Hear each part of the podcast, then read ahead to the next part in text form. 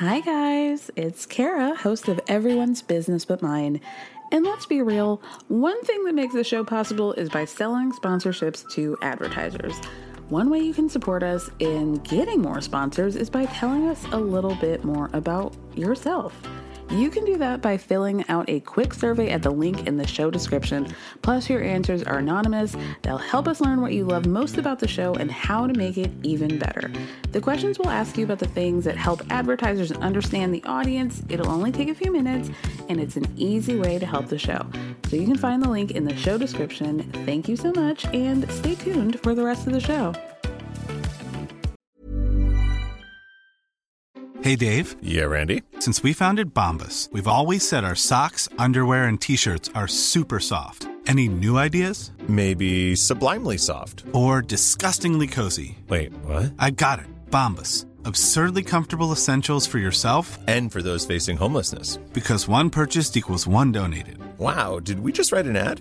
Yes. Bombas. Big comfort for everyone. Go to bombas.com slash ACAST and use code ACAST for 20% off your first purchase.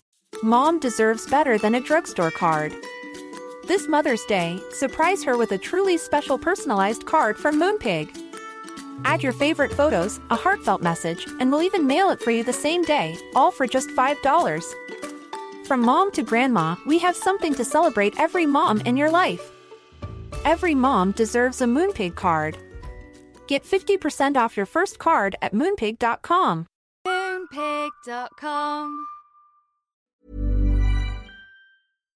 I mean, all I can really tell you is because I, I she's she is so good. She's got a lot going on personally. She's incredibly smart. She is, and she seems, from what I can tell, to be absolutely no shrinking violet whatsoever, oh, which Ugh, is you know exactly what we would need for someone stepping into that group of very, uh, very dominating women.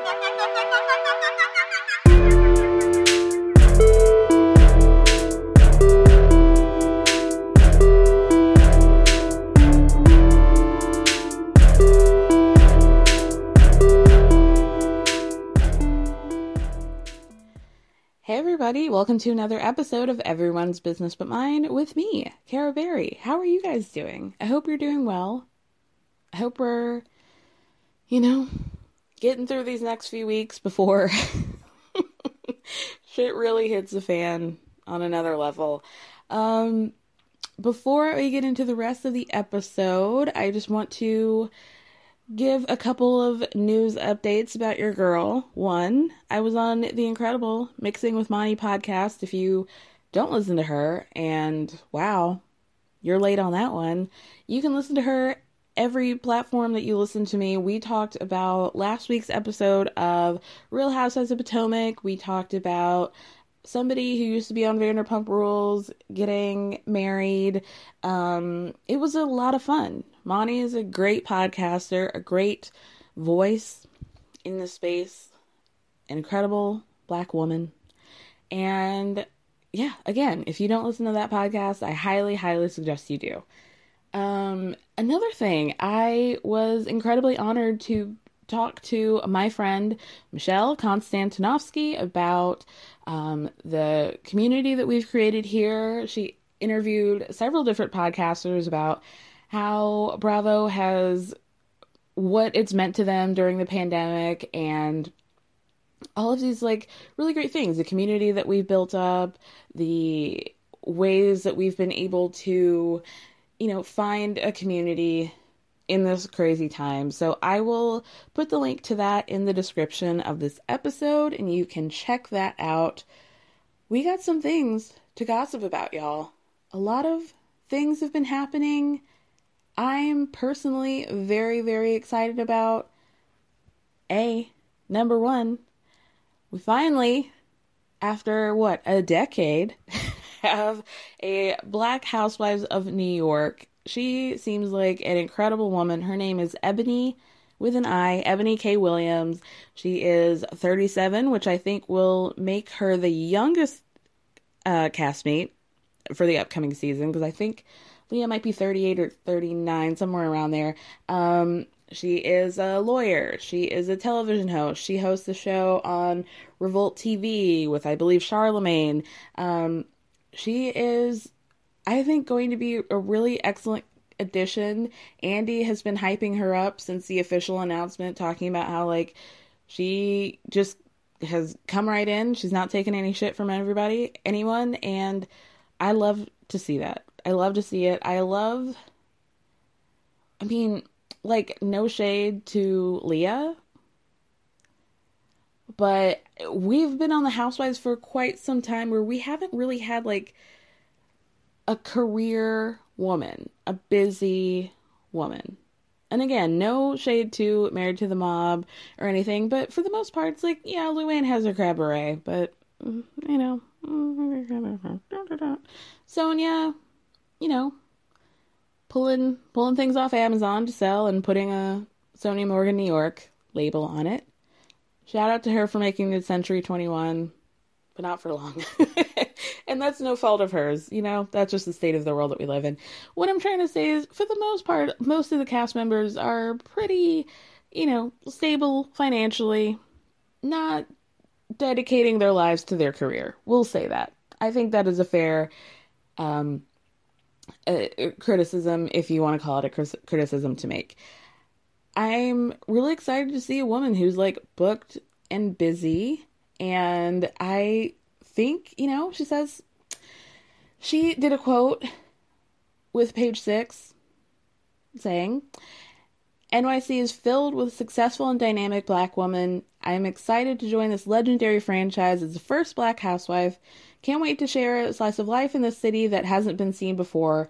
Anyone who's aware of my work knows I don't hold back. I'm going to keep it just as real here as I do everywhere else.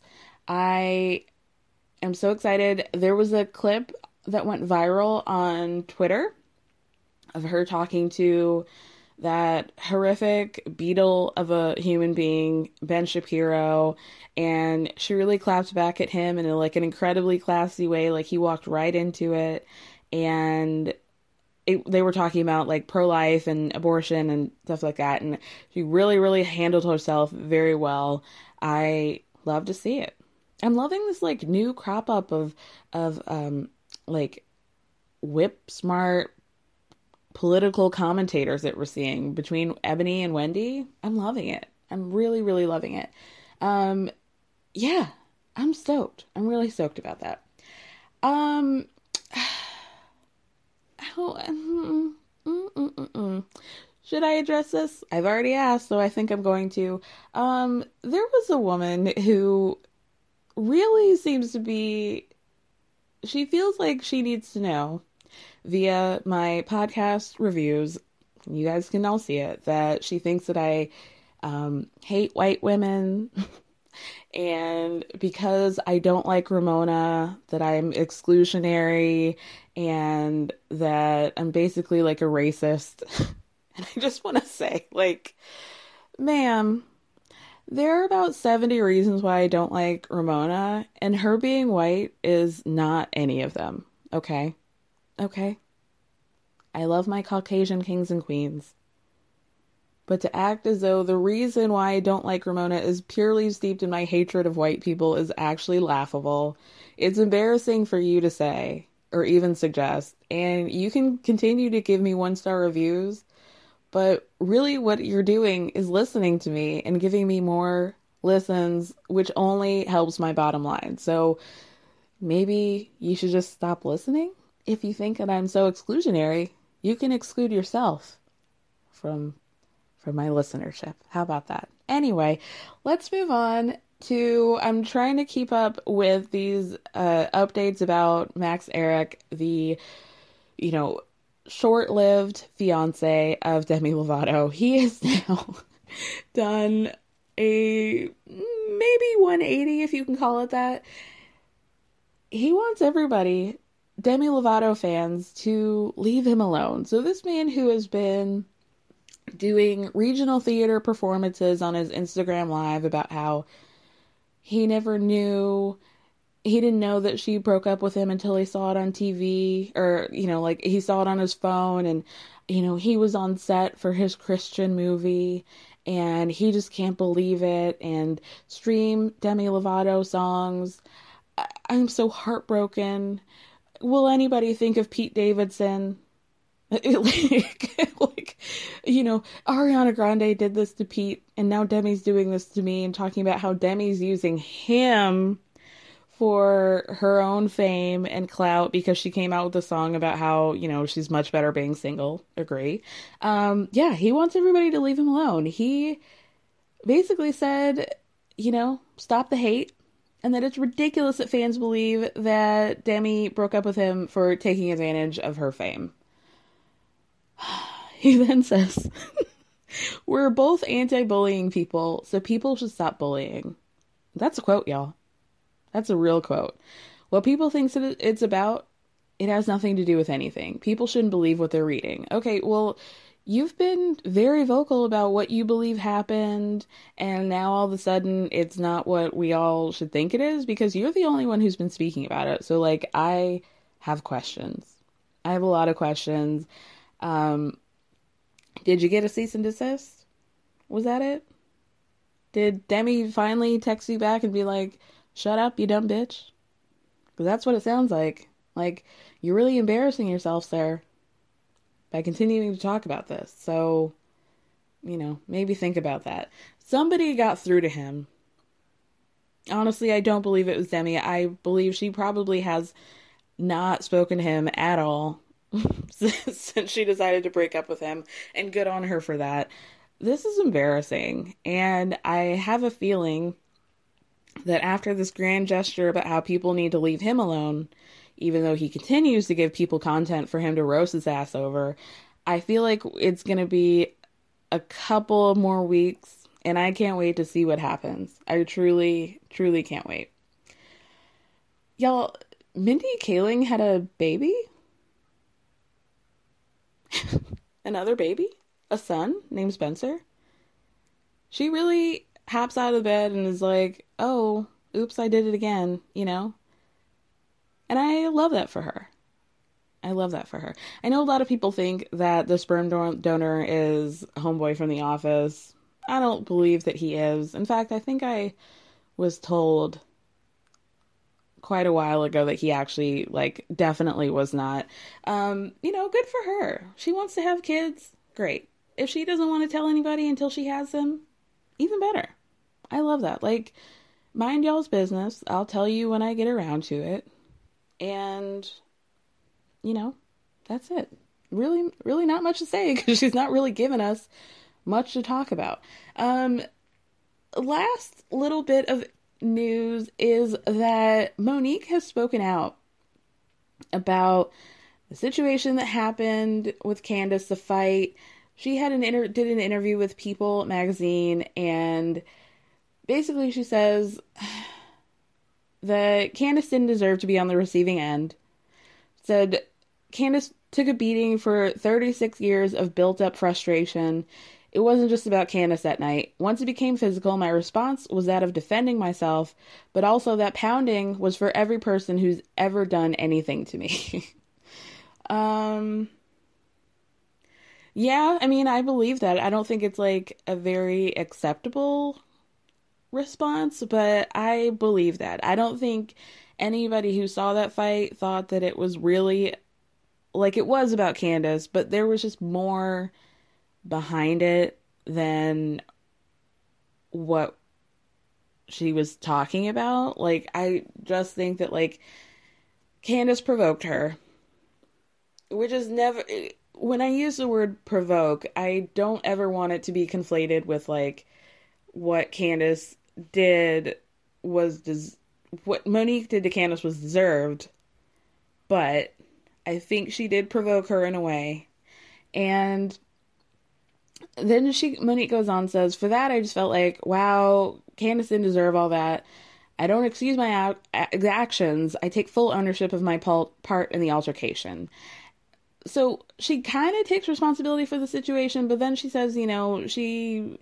I was trying not to engage with her. I was trying not to go back and forth with her. I was already at the point where I realized that she's not the person who I thought she was Um, basically, like where I'm from, you don't tell people to like, you know, are you going to drag me? Are you going to drag me? And if I tell you to back up, you need to back up. And if you don't, there you go. You get what you get, basically. So, you know, it's really like two steps forward, two steps back with Monique. I, I, and I kind of touch on this in my um, episode that I recorded with Moni, is that I believe that there is some mental health issues going on more than likely in hormonally since having her baby. I think there's probably some postpartum rage happening. I think there are issues with her marriage. We clearly see that she does not feel supported by Chris, that she feels like she's taking on a lot in terms of child rearing. And we even saw she had a scene with Chris where he was like, If you want help, I'm not the one to do it, but I do have the resources. Like, I've got the coin. So if you need help, just hire some people. But, like, basically, I'm not, like, I'm not doing it. That was really heartbreaking. That scene of her on her birthday weekend at the lake with the women and Chris was supposed to, you know, barbecue for all of them and he calls her and is like basically like, "Ugh, I don't really want to do this. I'm just to hire a um you know, people to come out and make food for us and you know, there's so much more and I hope that at some point somebody maybe tries to tell her that. I know she's got these like uh, iffy views. I know she's kind of like a QAnon lady. She, um, you know, is like really hard on the essential oils train. So I, I don't really know what her personal views are in terms of mental health and medication and all that. I imagine she's probably not very into that sort of thing, but I hope that you know, not everybody needs to be medicated, but I hope that at some point she has a licensed professional beyond her pastor that is going to help her figure things out of why she snapped like that and why she doesn't really seem to feel even now any sort of regret. Like she says she regrets it, but then she always ends it with, but she got in my face. And so I don't really regret putting hands on her, but also I do regret it. She's just not completely there for me. And that's why I think she'll always be, Candace will always be the victim because there really is no regret. And I think even if, like, when they had that conversation, Robin, Gizelle, Wendy, Karen, Monique. Gizelle clearly had already made her mind. She doesn't fuck with her. She's not going to fuck with her. She's the first lady, whatever, blah, blah, blah. But I think that Robin and Wendy, if she had just displayed any sort of like true level of regret and it was just like, I should have never, never done that. And I'm, this is where I'm coming from. This is where my head was at it wasn't really Candace, but she's kind of like a victim of all of these other factors that are going on in my life and in my head. I think they would have been a lot more sympathetic toward her. Right? I th- I really think they would have been. Maybe more so Robin than Wendy, especially because Gizelle left and you know that they stay keeping being like the green eyed bandit twins on these um on their opinions but you know and then I, I hope you guys all saw that watch what happens live that happened after that episode because monique's responses were very like lawyer very i've spoken to legal counsel about this i'm going to keep it very canned, very PR, very rehearsed answers about it. And again, like she didn't really seem to have any real sort of remorse for her actions. And that's really a shame. It really is. With that being said, it seems like people are very much Team Monique on Twitter.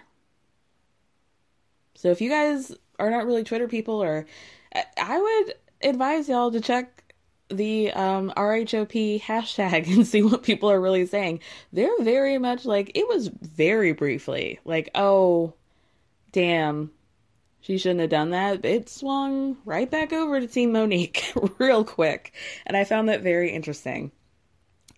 Um, two housewives got married this weekend. One, a lady from Orange County,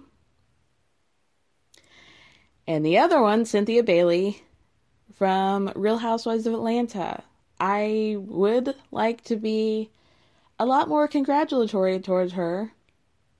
Oh, should we talk about what the, bachelorette party? Apparently, so news has come out that she had this bachelorette party, I believe, in Charleston last week, and that the housewives were all there, and that two of them hooked up with each other. Like hooked up, hooked up, like kissing up top and down below. And then they took it to the bedroom with one of the strippers that was there. And they have the audio of it. There's it's a bit unclear as to whether or not that stuff is going to actually make it to air, but it happened. So when it first came out, and this came out on page six, I was like, oh, let me guess on who this is. One, Porsha. First one was Porsha. And then I thought maybe it would have been one of the new ladies. Now, I think on the B. Scott's website, he said that it was Porsha and that it was Tanya. Perpetually engaged Tanya Sam. Our girl from the north, from Toronto. Now that's a curveball for me, and honestly, great. Good for her. Good for her. I love that. I love that. I'm loving that. I think that's great news. So anyway, moving on to the wedding. Um like I said, I want to be a lot more congratulatory than I'm going to be but she had 250 wedding guests at that wedding in Atlanta. Yikes. Yikes. Now, they came out with an article saying we're demanding that people, everybody has to wear a mask at all times. Side note, I've seen many, many clips posted on the internet from wedding guests where it's very obvious that they're at the reception and they could be wearing masks, but they're not. She said that, you know, because of the weather, it was supposed to be an outdoor wedding, but they had to move it in because there were like hurricanes happening um, nearby. And that they, you know, the space was, the indoor space was going to be enough to accommodate social distancing within the wedding and people are signing waivers and which I thought was a little bit sketchy. like, I'm not going to be responsible if y'all catch Larona. Um, yeah, I just think, uh, it, I don't like it. I'm just going to say, and I like Cynthia as a person. Do I approve? Well, I don't need to approve of her wedding. You know what I mean? like, am I really that into Mike no, I think she's like really, really excited to be with some dude. I think Mike's kind of corny and she's now corny because he's corny. I don't know. I, whatever. I mean, great. Leon, sexiest man that's not a house husband. Her ex baby daddy, boyfriend, father of Noelle, Leon wished them a happy wedding day on Instagram, and he was very sexy about it, and he actually winked at the camera at the very end. Um, yeah, I just I don't like it. I think 250 guests is really, really tone deaf and gross. I don't like it. I, what can I say? I just don't like it. I just don't like it. And I'll be damned, Karen Huger was a guest at the wedding. It seemed like she wore her mask at all times, from what I could see if anybody gives that woman even a tickle in her throat, I will go down and make sure that they get what they deserve. Nobody better have gotten La Dame sick, okay? I'm telling you that right now. So, anyway, let's move on with the rest of the episode. So, right after this, you will hear a recap of the return of Love After Lockup. And after that, I was incredibly honored to have Desi Jedeikin of the Hollywood Crime Scene podcast talk with me about the crazy true crime Netflix documentary um, entitled American Murder The Family Next Door, all about Chris Watts and his decision to murder his wife and two children, two lovely little girls, and how he navigated trying to get away with it. It's an incredible watch, so if you haven't watched it, I would definitely do so. It's not even an hour and a half. It is really well done documentary. So check it out. All right, you guys. Thank you guys so much for listening. Thank me for speaking. If you have not left a five star review on Apple Podcasts, begging, please do so. I'm not too proud to beg. All right, thank you guys so much. I'll talk to you later. Bye. Heather's lucky enough to have extended family members that are willing to take in not just her, but her felon fiance. Go in here and just chill and lay down I'm for a not second. doing that. But instead of, you know, showing gratitude, she's talking in a way that I would never talk to any of my family members. We're out there talking about you, babe. I'm absolutely speechless. Can I do anything for you? I'd Can I love to get spend you some time with my husband. I got you, babe. Here. ever in life? Hey, like just once would be great. Hey. All right. Here go hell come. And with that, let's start with our Love After Lockup recap. So they are back from what, like a month long break? And they called this the season premiere, but I thought they called the finale the mid season finale. So I don't know. I mean, this show is all twisted in every sense of the word. So let's just talk about it. I think now they're only doing hour long episodes, which I am very grateful for. I've come to the conclusion that a two hour long episode is torture of any show, really. And I'm grateful for the gods that have smiled upon me and blessed me with just the one hour episode from now on. So, let's start with Shonda and Tyrese. Not really much to report. Um, Tyrese keeps calling, trying to call Shonda to no avail. It has been two months since he dropped her off at the bus station.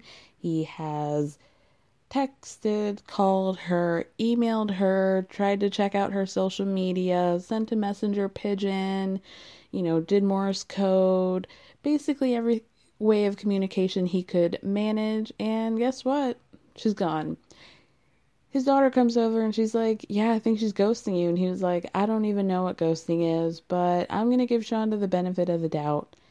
And I think that probably she's incarcerated.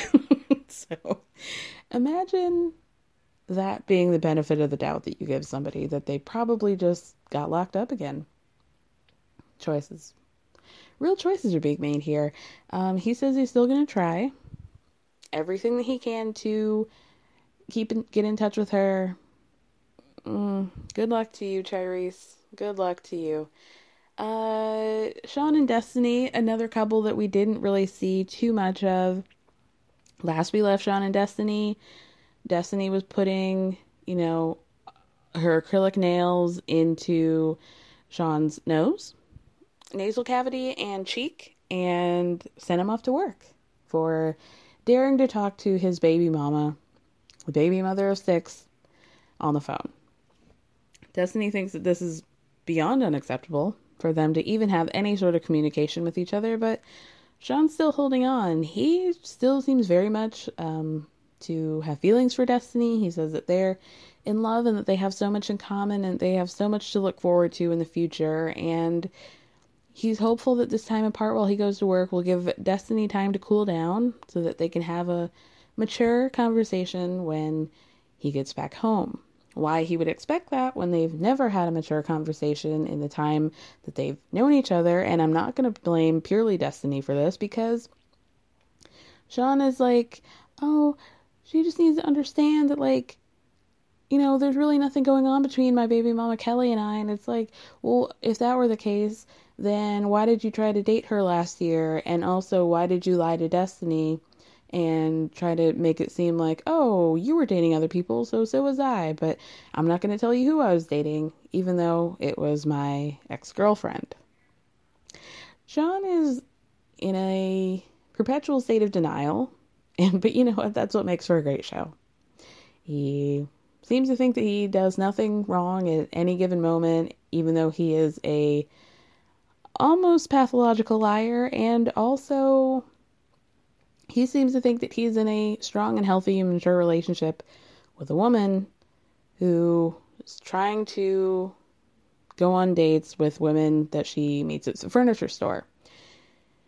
um, I just want to say that Destiny gets a um, gets on the phone with her sister Brittany and was talking about like you know he can't talk to Kelly whenever he wants and she's not going to be disrespected from him and that you know, like, why doesn't he understand that I'm like for real crazy and I will take this credit card that he left at the house and recreate the Blu Cantrell Hit 'em Up style video? Like, no problem. I won't think anything less of it.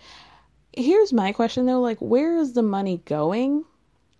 Because we did a close up on Destiny's uh, manicure that she got with her fake nails and I just like mm, I just have questions. I just have questions. I feel like those nails weren't done by somebody who was a licensed esthetician. So I don't understand. It seems like I don't I just don't get it. I'm I'm not really sure where the money's going. Mm, okay, girl. Money can't buy you class. I mean, if Luann has taught us anything, it's that. It is certainly that. So, Sean is at work, and his friend that we, friend slash coworker that we've all known and loved, the one who said, "Why are you getting Destiny a diamond ring when she's much more used to steel?" And why don't you get her some handcuffs instead of a an engagement ring? Um, he you know, still thinks that this is all very stupid. He, Sean is like, you know what? I just feel like I need to propose to her and I have a lot to lose by not doing it. And he's like, well, yeah, you have that 50 grand that you spent, that you're going to spend if Destiny doesn't actually go to Sacramento or wherever the hell to report for her court date. Her sister Brittany tells her, you know, you're always welcome back to come back and live with us if you need a place. Sean comes back from work. For some reason, all the lights are on in the house, but nobody's home, much like Sean's mental state. Anyway, um, let's move on to Maurice and Jessica. So, Maurice, when we left him, he had to be shuttled back off to Las Vegas because, and, and, sorry, shuttled back off to California because he can't live in Las Vegas because he is not paroled out there. But fortunately, he got a visitor's travel pass, which means that basically he can stay out of the state for a month at a time, but he has to go back to California to reapply at the end of every month. Um, he is so happy to be back in Vegas, to be at home with his wife. He has a white belt and a Gucci, and I'm using the air quotes for that. I can't imagine that it was a real Gucci top, given Jessica's um, fashion sense, sense doesn't seem to have evolved past 2007. which is a lot of like spaghetti strap things happening. Um, he also seems to have gotten the sign of the Riddler shaved into his head. You know, the like question mark. But it's like really going, it's quite large.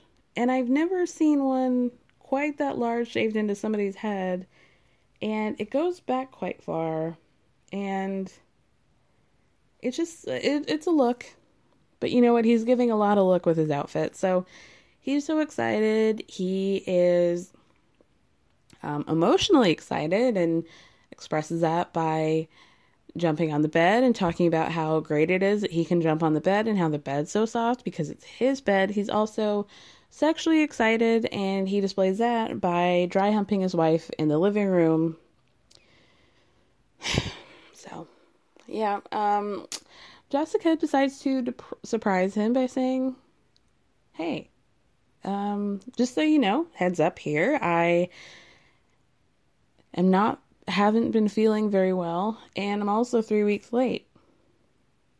He is, Maurice is thrilled. He's like, Why did you not tell me this before? And she's like, You know, I just wanted to have this moment between us. And he's like, Love it. We got to go to the store and get you a pregnancy machine. What do you call it? Pregnancy machine. So she says, Oh, well, I'm not going to correct you, but I do know what you mean, and I have gotten one from the store. And he's like, okay, well, why don't you go to the bathroom to piss on the pregnancy machine? Okay. Okay. So she goes to piss on it, to use his word, and she hands him the pregnancy test, sorry, machine, and he's just waiting. Like, how do I know? How does this machine work? She says, Well, you got to look for the two lines. So, I mean, clearly she must have known that she was pregnant already because she just hands him the machine and just kind of like stands outside of the door while he's sitting there, standing there in the bathroom. Like, she doesn't seem invested in whether or not she's been preg- impregnated at all. But anyway, he's like, Oh, you did it. And he slams the machine into the sink. He's so happy. I'm gonna I'm gonna give him a little bit of grace here by saying, you know what, he is really more excited. The, the reason why he's so excited, well, part of the reason why he's so excited is because he feels like this is a chance to kind of right the wrongs and, you know, of his first daughter because basically he got locked up pretty early into her life. And he's like, oh, now I get to see first steps and all these first moments. And it's going to be so great that I can actually be invested in this child and be present and an active father. And he wants to name the baby Jordan if it's a girl. He's really very excited. You know, I love Maurice's enthusiasm. Um, I, I love his enthusiasm. We'll just say that. Jessica is a little bit more pensive and she's like, hmm, you know what? Maurice has only been out of jail for a month. This is the only time that we spent as a couple um, with him out of jail. And I just think, like, maybe it might be too soon to be having a baby and also I feel like my parents aren't really going to react very well to it. And yeah, that's maybe something you could have thought about 3 weeks ago before you let him nut in you without a condom.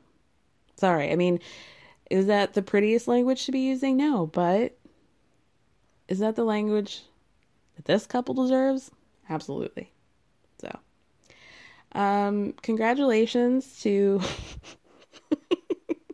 I was gonna say baby nut. Sorry. I no, no, I'm not gonna do that. I'm not gonna do that.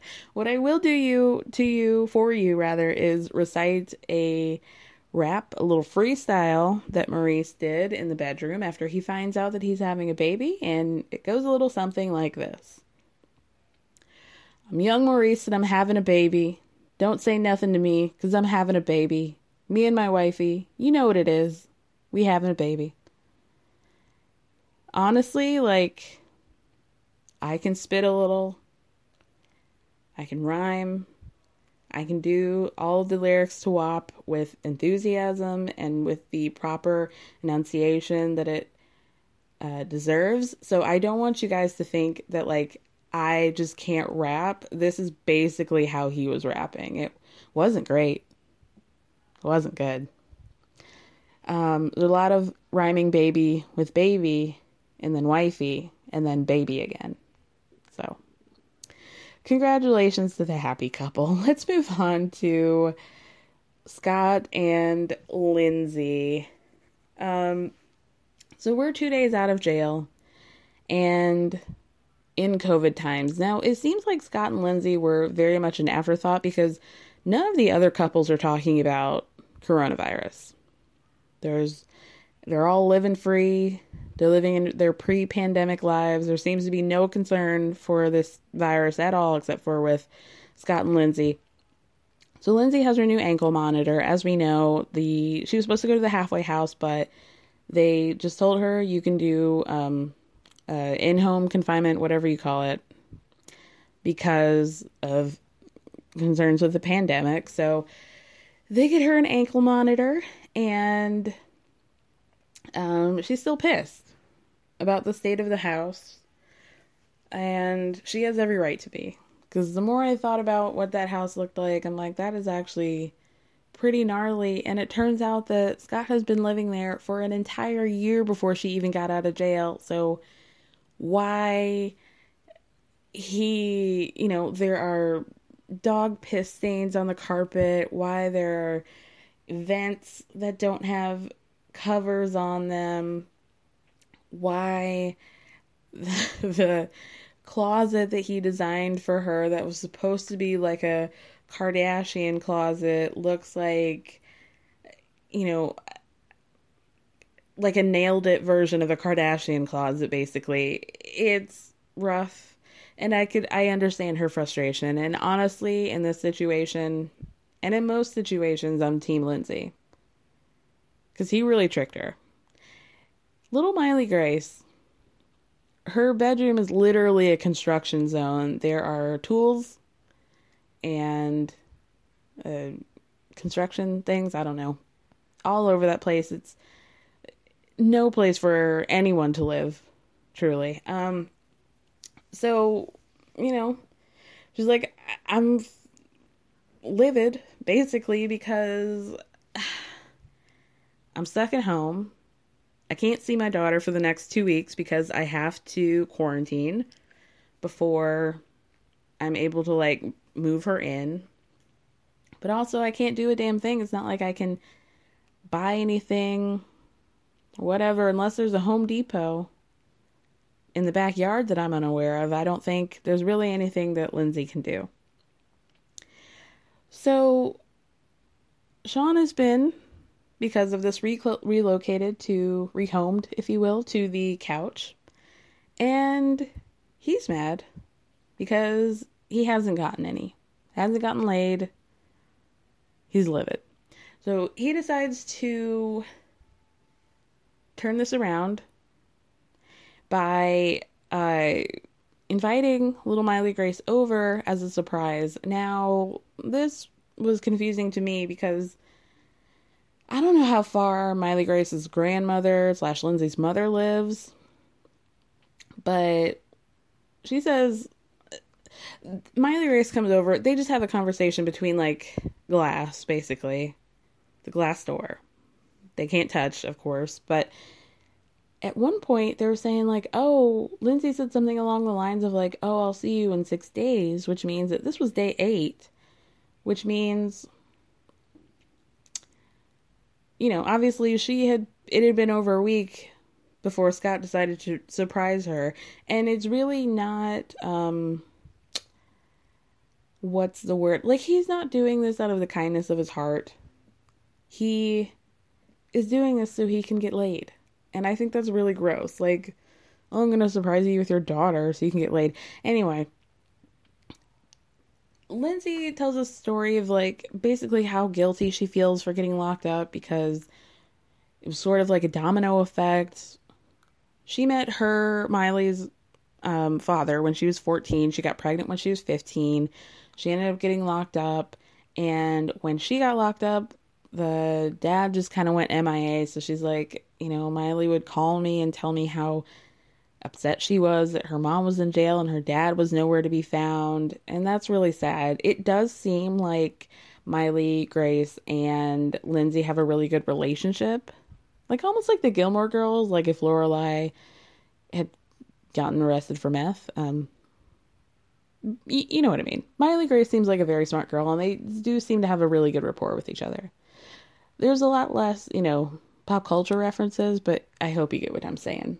Um, let's get to Quaylon and Chevelle. I love Quaylon, and I think the Chevelle is a demon. I think she's really selfish. I think she seems to have no perspective on the fact that, again, like I've been saying, that this man has been incarcerated for 12 years, for the entirety of his 20s, and just seems to think that he is going to go and be like happy father, doting father, and husband. It's ridiculous. The man is institutionalized. So, but all things considered, I think Quaylon is doing the best that he can. He is open and honest and vulnerable. He seems very intelligent. He seems very, like, just in tuned. For an institutionalized person, he is like top of the heap in terms of quality, truly. Like, I'm not even being shady. Like, I, I can't even imagine being in jail for 12 years and especially during such formative years going from teenage to adulthood like he's doing a great job but you know i think expecting him to be all this whole man with a capital m that you are expecting out of him is asking a lot too much of anybody truly in his situation so anyway Chevelle takes him to church and introduces Quaylon to his pastor, her pastor, because he is kind of like a mentor, counselor to men that have just been released from jail. So Quaylon's like, honestly, like I'm really overwhelmed by the fact that I have to be responsible for Chevelle and her daughter. Her family basically doesn't fuck with me. I don't have a job or a car or driver's license. I need to have a job, but I've got this like scarlet letter on me because I've been in jail. I don't really have any marketable skills. So I'm starting it negative, really, not even zero. And it's a lot. Also, my family's out in Houston. They don't really want me to live out here. I feel like I'm kind of stuck in between what my family wants and what Chevelle wants. Honestly, like I think if he had a choice, he would probably be living in Houston with his family. I think that they are very dedicated to getting him set up. And I think he's now letting it sink in like, damn, pussy's great, but I really would like to just live like a normal human being, get a job and do my thing. And I think my family is a lot more supportive of letting that happen or allowing that to happen and having the resources to let that happen than Chevelle. Millions of people have lost weight with personalized plans from Noom, like Evan, who can't stand salads and still lost 50 pounds. Salads, generally, for most people, are the easy button, right? For me, that wasn't an option. I never really was a salad guy. That's just not who I am. But Noom worked for me. Get your personalized plan today at Noom.com. Real Noom user compensated to provide their story. In four weeks, the typical Noom user can expect to lose one to two pounds per week. Individual results may vary. This Mother's Day, celebrate the extraordinary women in your life with a heartfelt gift from Blue Nile. Whether it's for your mom, a mother figure, or yourself as a mom, find that perfect piece to express your love and appreciation. Explore Blue Nile's exquisite pearls and mesmerizing gemstones that she's sure to love. Enjoy fast shipping options like guaranteed free shipping and returns. Make this Mother's Day unforgettable with a piece from Blue Nile. Right now, get up to 50% off at BlueNile.com. That's BlueNile.com. So, um, basically, they go home. On the way home, Chevelle starts complaining about how you're being so quiet. Why are you being so quiet? You haven't said anything to me on, in the car the whole time. Why didn't you say good morning to me this morning? I thought you were outgoing. So why aren't you talking? Blah, blah, blah. Yeah, yeah. Um, you said good morning to my daughter this morning, but you didn't say good morning to me. Why is that? Like, girl, are you for real right now? Are you for real? You, you guys share the same bed. Do you do you require that he says good morning to you every morning? He sees you. He said good morning to my Myella or whatever her name is because he doesn't share a bed with her. Also, she's a child. Okay. so, um, he's like, "Can you stop tripping and put a sweater on and chill?" I'm stealing that. Put a sweater on and chill. She's like, I am chill. No, you're not, Chevelle. You're not chill at all. He's so over her. And I get it because it's like, uh, he's like, damn, I just got out of jail. Like, ugh. Girl, for real. Let's end on Dylan and Heather. My girl, Heather. Wow. What did I just watch? that bitch needs help. Okay, so the first scene. So last we left him, she would pick up him up from jail, and maybe I didn't remember what car she was driving, but her whip is a gold Cadillac, and that's where how I knew like, ooh, we're in for a lot of chaotic energy out of this woman. Like, what? 20 something year old girl has a Cadillac, not an Escalade, like a like a coupe. like whose grandma did you jack this car from? I honestly think that my grandma has that car. Truthfully. Um so Dylan, you know, he's on parole. He's got to be on parole for 2 years. He gets random drug tests. He has to um uh, what do you call it? Check in with his parole officer every month. You know, he's like, I'm free, but I'm not really, you know? And so here's what happened their living situation changed last minute because Heather's apartment flooded. And I would really like to hear the story on why that happened, Heather. So, because of that, they have been graciously invited to stay with Heather's Aunt Diane. Let me just paint a picture with you for you about who Aunt Diane is. Aunt Diane is an elderly woman. Aunt Diane is clearly a sickly woman. Aunt Diane is a woman who has sores all over her body and needs the assistance of breathing tubes. She's a woman who really doesn't need to be like putting up with anybody's shit. We'll just say that. So Heather's already annoyed because she's like, you know, this is, isn't how I pictured it, and I know I can't have sex with Dylan, and like, how, what do I look like having sex, you know, in my Aunt Diane's house while she's making hash browns? And it's like, yeah, fair point, but you know what? Maybe you should have thought of that before you moved in with your like 80 something year old aunt, you know? so, um, Dylan is being like perfect guest, very gracious. There's another aunt there who's a good chunk younger than Aunt Diane. He's making conversation.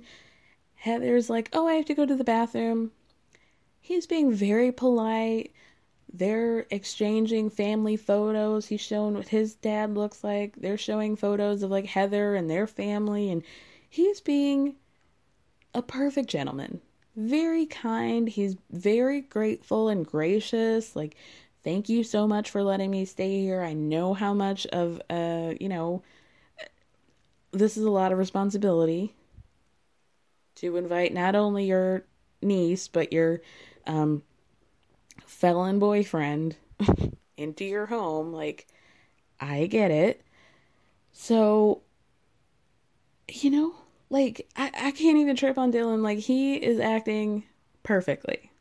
Perfectly. He's charming. They're being a you know, like he's like flirting a little with the aunt. Like, you know, obviously very harmless. He's not gonna fuck this lady. So Heather's like listening in on them. She opens the bathroom door. She listens and she makes this frowny face like, oh, is this bitch really trying to get on my man? Like, then she tries to.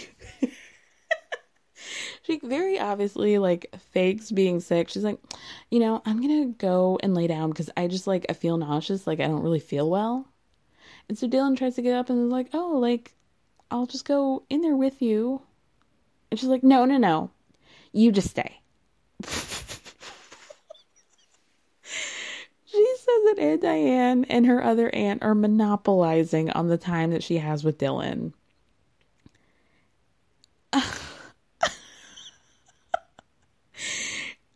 okay, Dylan is horrified. He's like, I cannot believe I would never in my life speak to my family this way. I cannot, I'm embarrassed that she would do this to her own family. His other aunt gets up so like they're having this like very like whispery conversation of like what's going on she's like i'm just sick like don't worry about it like i just want to lay down dylan like i just want to lay down i don't feel well and so the other aunt comes she's like is there anything i can do to help? Like is there anything you need? And she's like you know i would just like some time with my husband like ever in life. That would be great. Okay bitch. Aunt Diane is pissed. She's sitting there on, you know, in the living room slash kitchen area, and she's like, "I'm not going to the hospital over this weirdo." You know, I, I can't do it. So Dylan's like trying to talk Heather down in the bathroom, in the bedroom rather. Heather's packing her stuff. She's like, "We're not gonna stay here. They just don't want to respect the fact that like you just got out of jail and like we need quality time with each other." And yeah, yeah, yeah. And, uh, what? What? What? a nutter. She's a true nutter. So Dylan has to come out to not his family, go out in the living room and try and smooth things over, and is clearly lying and being like, you know, I think we're just going to take a day or two for ourselves, maybe go to a hotel, enjoy the city. We'll be back. I promise. I just want to thank you so much for having me here. I'm so, so grateful. Dylan has to stay there because that's where his parole that's where the address that he put his parole there. So his parole officer could roll up to that house anytime 24/7 to check up on Dylan and make sure that he's doing right and drug test him. He can do whatever he wants any time of the day. So this is clearly like a really bad idea. Dylan is now putting himself in danger of going back to jail because Homegirl is tripping over the fact that the aunt that can barely breathe is having a conversation with Dylan. Having a conversation with him. She goes back and forth. So Dylan is like packing stuff up in the car for them to go. Heather has the audacity to be going back and forth with Aunt Diane about like how you don't, you don't understand that I deserve to be taken care of by him and like I just need more time of it and Aunt Diane's like you really acting jealous right now. I'm not jealous. she says that this woman is acting disgusting.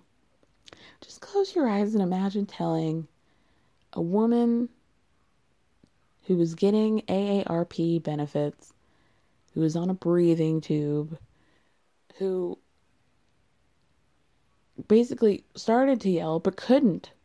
Started to yell at the top of her lungs but couldn't because I don't think her lungs have a top anymore. She's wheezing. Wheezing. Just to speak a little bit louder. Telling this woman that her behavior is disgusting. Heather, what the fuck? I can't wait to see what happens next week. and this is why I'm a sick person. Because I know that this bitch is going to give us content, scenes, taglines, quotes, and memorable moments to last a lifetime. Thank you. Let's move on. My name's Nicole, and I'm calling because I'm concerned about a friend of mine. I dropped her off at her house at 2 in the morning last night, and I haven't been able to get a hold of her this morning. I've gone to her house and her car is there. She won't answer phone calls. She won't answer text messages. What's her name? Shanann Watts. You guys, holy shit. If you have not watched the Chris Watts documentary on Netflix called An American Murder, um, I highly recommend you do so before listening to this. I have brought in the big guns, I will have to say, for this very special moment. Join with me to talk about this documentary and the murder itself is co-host of the Hollywood Crime Scene podcast, Desi Jedeikin. Hello. Hi, Kara. I'm so happy to be here finally. I, you know, I, I have chills right now. I've got goosebumps. I'm so excited. I only asked you. I was like, when is Kara gonna ask me on? but you know what's so crazy? I really put it out on my show. I was like, what the hell? No, you know what's so wild is that the day that you put that out, I DM'd you and I was like, oh my God, I hope she doesn't think that I heard that and I felt bad because it was oh. like coincidental. I was like, I have to have her on at some point. So oh, I had no idea that was coincidental. That's so Yeah. funny. and then I listened to it later that night. I was like, oh God, I hope she doesn't think that. purely, purely I mean- coincidental. Luckily, I'm so shameless. I, I wouldn't even care. Uh, so tell everybody about your podcast. What's the like? What's the tea on what you guys do? Um, we basically do crime related stories that involve celebrities. Um, I mean, that's sort of our, our difference in the true crime genre, which is definitely like a lot. So, yeah, we kind of focus in on celebrity crimes um, and scandals. But Yeah. And Rachel's been on before, I think, right? She has. Shout out to you, Rachel Fisher. I will say that a great thing that is good about you guys is that I feel like because there are a few uh crime, you know, true crime podcasts out there that I think have gotten a lot of flack for being very like flippant towards the murders that they cover. I think you guys do a really good job of like not doing that. And I Oh. appreciate that. Yeah. I mean, we try for sure because we're both sort of trash. but, you know, yeah, it's definitely a fine line to walk. But I- feel like luckily we're instinctually conscious of it somehow, or yeah, or we don't have to think about it, I guess. But Yeah, it doesn't seem like it would be hard, but yet to other podcasts it seems very difficult. But we we'll move on for that. so, okay, so this documentary came out a couple weeks ago. I just watched it the other day. It was shocking. I think the first thing that stood out to me that I thought was like incredible as somebody who watches documentaries way more than they watch like actual films. I thought there were so many receipts, and I think this is like ushering in a new wave of documentary. Whereas, like, there was no commentary, there was no like people coming in and doing interviews and kind of filling in the blanks about stuff. All of it was body cam footage, um, security footage, text messages, fa- Facebook videos that Shanann had posted. Yeah, stuff. I was really um, blown away by the way they did this documentary. I thought it was very well done because you get the whole story just by using the stuff, like basically found foot, like found footage. Like that's all they used for it, and they still managed to piece together the story in a way that I thought you would understand, even if you had no idea what the case was about. Yeah. Uh, yeah, it was. It was really. It added like a real creepy factor to it as well. You know. Yeah, very much so. So, for those of you guys don't know, this happened in 2018, and I just kind of sort of heard about it. Like I knew the big things, which is that like they had gone missing, and then the husband was like being pretty performative on like local news stations doing interviews and stuff, and then it turned out that he was the one who did it. And yeah, uh, and one thing that kind of creeps me out off the bat, and this is just like a personal thing, is that I find a large darkness in people who are very like she Shanann was almost like a YouTuber. Like in the way that she like documented her family and her daughters. There was a lot of footage of them just like living their everyday lives, doing things. And I just always feel like that's a red flag for me. Like they're hiding something. Well, the interesting thing I think about that is that she was an MLM person. Mm-hmm. And I've noticed that that is just part of their mo like documenting their life like that on facebook especially which i'm still on sadly. But like i have a few people like within my like world i'm not really friends with them who are mlm people and that is the exact tactic that they use like just this constant like you know battery of videos and and things about their personal lives. That's almost like too much. It's like it's Yeah. too revealing or something. It's like i don't even know you and i know about your relationship with your husband and like uh but yeah i feel like i find that to be like i'm into into mlm world uh so yeah i feel like that was just part of that. I mean it's wild how much she controls what goes on facebook. You see some of it in the documentary where she's like text me when you're coming down the escalator so i can film the kids reacting to you. Like it's all Yeah. like sort of part of her um social media habit Right. And yeah, to go to the MLM thing, which, you know, personally again is another layer of darkness for me. Um she was part of a lot, several MLMs. Um Thrive, It Works, 31, Younique.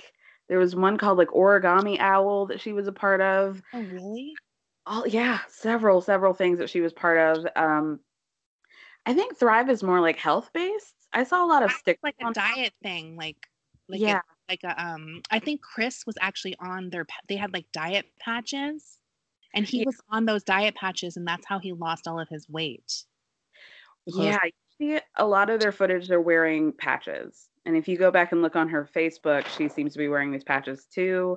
She seems to be shilling like uh, multivitamin, gummy sorts of things. She's always at a conference, always talking about levels and how her like what do you call it? Her downline is like you know right so much- success from my downline. i was laughing like at those business trips that she's always going on because i was reading about those recently where they try to make it look like this pillar of success but they're often just paying for these trips themselves like yeah I mean, Yeah. the MLM world is just so weird to me. Um, but yeah, so those diet patches I read that Chris would wear like two to three at a time, and they were basically a combination of like some kind of speed and a diuretic. Oh, cool. And he even blames the patches for a change in his like behavior, which is definitely after the fact. like I don't know where he's going with that, but like yeah, Yeah. I think he definitely was like I mean that's the thing with Chris. Like you always see especially in this documentary his wheels churning when someone suggests something and he's like Oh my god. yeah, that's what happened. Like it's like he had zero plan in my opinion. I mean, he is like a yes and ass bitch if you've ever seen one. Like improv king Chris Watts.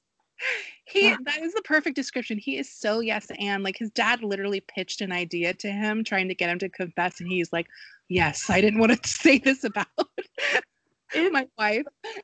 It's so sick. It's so so sick. Oh my gosh. Um, so this basically takes a course over. ta it takes place over the course of like a few days. Fortunately, this isn't like some long drawn out thing. Right. Um, from like the women, the Shanann and their daughters going missing to his confession. So Yeah, this it happens really fast. Yeah. It starts August 13th of 2018. Shanann gets back from a business trip uh, in Arizona really late. Her um, plane got delayed, so she gets back around like two o'clock in the morning. Chris works as like an operator on some sort of like field. I don't really understand like oil field sort of thing. I, I don't understand that world, but um, so her friend drops her off two o'clock in the morning. He says that he was going to work around five o'clock in the morning, and nobody was able to get a hold of her from the time that her friend Nicole dropped her off. And that that was the last time anybody had seen or heard from her. Right. Um, her car's in the driveway.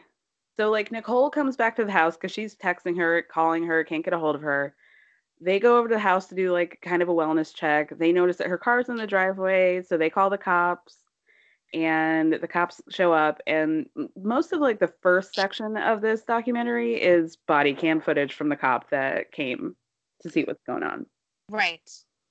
and Um, it's creepy that we see their own security cam of her like walking in her final minutes. Basically, Right. it's so creepy.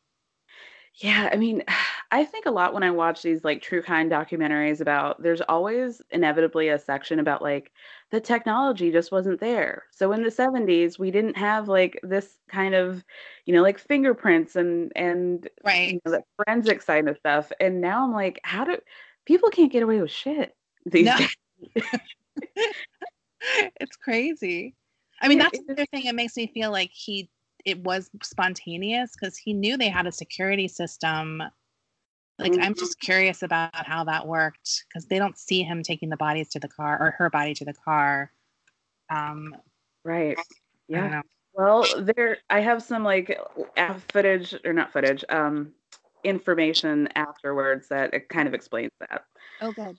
So so Nicole and her, her I think was her husband or son or something get there. The cops can't enter the house because it's illegal without permission from the homeowner. She's calling Shanann's parents. And I also want to say before we get too far into this, there's a lot of discrepancy on how to pronounce her name. Oh, you know, I researched that. I, I I just did too, and I saw on her Facebook she pronounced it Shannon. She did? Yeah. Oh, that's really weird because I notice her parents always call her Shannon. Hmm? And then um, when I first heard about this case, a friend of mine said to me, "Oh, it's pronounced like shenanigans, like shenan." so, but I literally think of that every time I hear her name, which is awful because it's such a tragic story. I always think shenanigans. Uh, and then I read somewhere that she like changed it at some point, but that's weird that she says it Shannon on her uh, Facebook. Yeah, because it has that like pronounced like whatever and Shannon, but she has Shanann energy, so I'm just gonna call her Shanann from now on. it seems it seems fitting. It, it really does. So Nicole is concerned not only because she couldn't get a hold of her, but she was at that conference with her. She said that Shanann wasn't eating or drinking that whole weekend that they were gone. She was super worried and like stressed out about her relationship with Chris. They're calling the mom and they're like, Well, we don't know where she is. She Chris told us that she was at a friend's house, which is something that they don't really bring up for the rest of the documentary. Yeah. So Chris comes to the house. He finally arrives. He lets them in the house. And I think it would be very fair to say that his demeanor was pretty fucking chill, all things considered. Yeah. I mean, he wasn't making any attempts at all to seem concerned. Not a not a care in the world. By the The- way, we all need a friend like Nicole. Hey. I, I feel very confident that I would be that friend. She was like all over it. Yeah, I've got your mom's phone number. I'm on it. I've been texting you. I this doesn't make sense. Um he if okay, because I'm thinking like in my mind, okay, even if you and Shanann have had issues and you're like, fuck that bitch, I think you'd be pretty concerned about your children being Yeah. gone. Especially cars in the driveway. I don't. I, it's I. It's always weird, like when you see these people and people always criticize how someone reacts, and it's hard to say like how you would react. But like this guy, it seemed like his wife's car was missing or something. Like it didn't seem like his kids were missing at all. Right. right. Like, Exactly. I mean, it was just nothing, and he's just looking at her phone and like said he called. He's like, I called everyone I know. Like, what else do you want me to do? like, The crazy thing to me is that like he keeps giving them more and more evidence that like something weird is afoot. Like, oh, her phone is in the house. Oh, her purse is here and it's got medication. Oh, she left her ring on the nightstand, which is the only thing that might make sense with his theory that he's trying to create at this moment, which is that she just left him. Um, but everything else just points to like something clearly happened to her.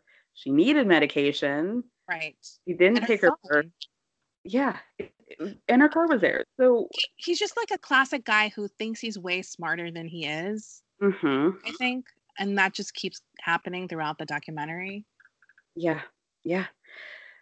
so then we start with like footage of that she's posted on social media and it's she's it's a very clearly like an MLM speech of like how I made it successful. It's like her testimony, right? So she's talking Yes. about being in like a shitty marriage and all she wanted was to like make herself be like financially stable and she saved and saved and at 25 she was able to build this like pretty big house all Yeah, that house was massive. like for herself that is a fucking house it, it was large um It was really big, and I was like, "That's what you can buy for like forty thousand dollars in West Virginia or something like that." Right. so she then meets Chris. She's diagnosed with lupus because she was feeling very sick. She gets a lupus diagnosis, and that's when she meets Chris. She says, like, you know, every day I gave him an out. Like, he did not have to be with me because I was sick and really going through it, but he was loyal and he stuck by me. And then we, you know, began this beautiful life together and we had kids. And I didn't even think I could have kids, but we ended up having two daughters and, you know, perfect, you know, like fairy tale Yeah, ending fairy tale. And I and I have Thrive to thank for it all. exactly. And it's all because of these pills and stamps. Um, so this was a. Oh, okay, so here's where it got really performative for me on Chris's end is that she's doing this like, you know, typical viral, I'm going to tell my husband that I'm pregnant. And she's wearing this like, oops, we did it again t shirt. oh, right, right. And he walks in and he was like, wow, I can't believe it. Wow, I guess if you want something enough, you can get it. That's great, babe. Yeah, it was so. You could tell he had already moved on. And in his mind, this was like a fucking huge snafu. Like, Yeah. he's like, now what? I can't leave a pregnant wife. Like, uh, no, I felt like the marriage stuff that she posted was really weird. There was also one, it was a lot of stuff where it was like, I'm making cookies and he's here to clean. Like, it was all this sort of like performative um, husband and wife, kind of like we're both in our stereotypical gender roles. like, Right, exactly. Exactly. it's just so weird to see him perform as this dutiful husband, like knowing what happened. Yeah. And it's almost it's not even like a hindsight's 2020 thing. Like you look and you're like he's not invested in her or this relationship at all. Like it's he's very dead behind the eyes the whole time. Yeah, it's so it's so sad. I I mean, I just couldn't help but think of the two little kids the whole time. Yeah. Just seeing them, it's just it made this whole thing really hard to watch in a way because it was so awful. terrible. Yeah. Terrible. Like seeing footage of them like at family outings and I'm like, oh, did he ever really love these kids? Like ugh, Yeah, it's really it's really yeah. Um, so this is the first part that made me fucking scream is that they go over to the neighbor's house because he has cameras outside the home that can see cars coming in from both directions. He's like the next door neighbor to Chris and Shanann. So he's like, Oh, I've got this footage of Chris backing the truck in at five o'clock in the morning the day that she went missing. And Chris seems so unbothered. It's like it well, he starts off being really unbothered. Almost like somebody's about to show him like footage from their vacation and he like could not give a fuck about what's happening. He's texting, he's like on his phone, he's not even facing the TV at one point, and then they get to the footage, they get it booted up, and they show it, and he starts like hand on the head, like he's nervous. He's shifting from one foot to the other. He's like kind of looking, but kind of not. You can tell he's just like, oh, I think some they're gonna give it up, but I better be cool, man. Just be cool. Was that the neighbor when they were the two guys, the one with the ponytail? This was like a bigger guy. Yeah. Okay. I And must. then- have, yeah. Chris leaves. Chris ends up leaving the house after they show that footage. And he goes to the police who's still in the house. He's like, that's not right. This isn't right. Yeah, he immediately is like, "This is not how this guy normally is. He's more chatty. There's something wrong here." Something very wrong. I don't like it.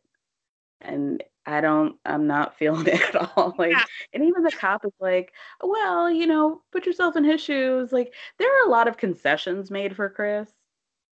I mean, the reality is we know pretty much know that the husband always did it in these cases. Like, so yeah, maybe you give them a 1% concession until you figure it out because you want them to stay, um, you want them to feel like they're not sus- being suspected of anything, I think, in the beginning. But come on, like, the chances that he didn't do it are pretty much impossible. Impossible.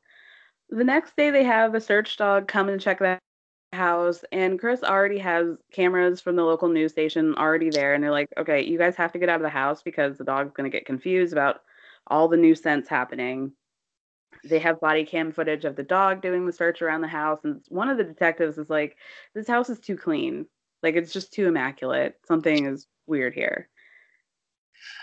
Yeah, I mean, it was a very clean house. Like Yeah. there was no clutter. None whatsoever.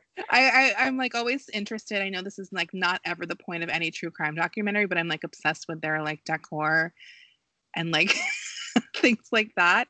And it was just such an immaculate, like almost like soulless house. Like everything was just so perfect, but it didn't seem like people lived there, especially someone with two young kids. Yeah, it's a it's a live, laugh, love house. Yeah, absolutely. No personality really whatsoever. Very run of the mill. So then they get fa- body cam footage of the cops going door to door, like handing the neighbors like missing person posters or papers, Right. which is something that I didn't even know that people still did. Given the age of the internet, going Yeah. door to door is And like you were such- literally just like sticking them in the door so when it opened it would fall down. Like right. like that's how you do it? Like Right. Um, so then I find out that before Shanann went on this MLM trip to Arizona, she took the girls for six weeks to North Carolina to hang with family, get away from Chris, that sort of thing. that's where they're both from. Yes, yes. So they kind of like intersperse this with like detective, um, like they're having one-on-one like interrogation talks with Chris at the police station. Right. And he tells them that, you know, they were kind of going through it. He lost the spark for their relationship and you know, they had had an emotional what he puts as like an emotional conversation about it before like the time that she went missing. Um this was an interesting layer is that Chris's parents hated Shanann from I know. like That was weird when that just was brought up out of nowhere. Like they didn't go to the wedding. didn't go to the wedding. They Chris said that he that his parents didn't think that she was good enough. Shanann says that she was kind of like well her friend says that she's like bossy Oh right. but like not in a bad way but like they didn't like that and that his parents didn't like that she had basically taken them away taken him away from them and that they had moved to colorado instead of staying in north carolina um then there was an incident in which when they were in north carolina shanann left the kids with his parents Right. his mom gave uh, I think it was CC was ice CC, cream. yeah. She has a lot of allergies, so the, a lot of whatever was in the ice cream she was allergic to. Shanann lost her shit, told his mom that you're trying to kill my baby, and she ended up getting kicked out of the house. They had a birthday party and they didn't attend the birthday party. Like you said, they didn't go to the wedding and a lot of drama between that family and Shanann. I feel like a lot of their relationship problems are so um basic. Like do you know what I mean? Like all these problems it's like I've heard a million times before like uh just the way they've sort of definitely fallen out of love or at least he's moved on and then the sort of petty stuff with the parents where the sister and the mom are upset and it's like I feel like it I would love to hear more about what that is because it all seemed very surface things to me like Yeah. I, I don't buy that it was just like oh, they were mad that she took me to, to- away mm-hmm. from them because it seemed it just seemed like something more had happened, and I wish we could find out what that was. Because what like why is Chris the way he is? There has to be like more there. Yes. They really mm. kind of painted they well, they sort of imply that like he felt a lot of pressure from his parents and mm. he also felt a lot of pressure from Shanann. Right. I definitely sense that he was torn between the two. Yeah. uh, but I don't really get what his family dyma- dynamic was exactly. Like it just seemed very surface stuff to me. Yeah. I I'll I have a, something that gives a little bit insight into that later.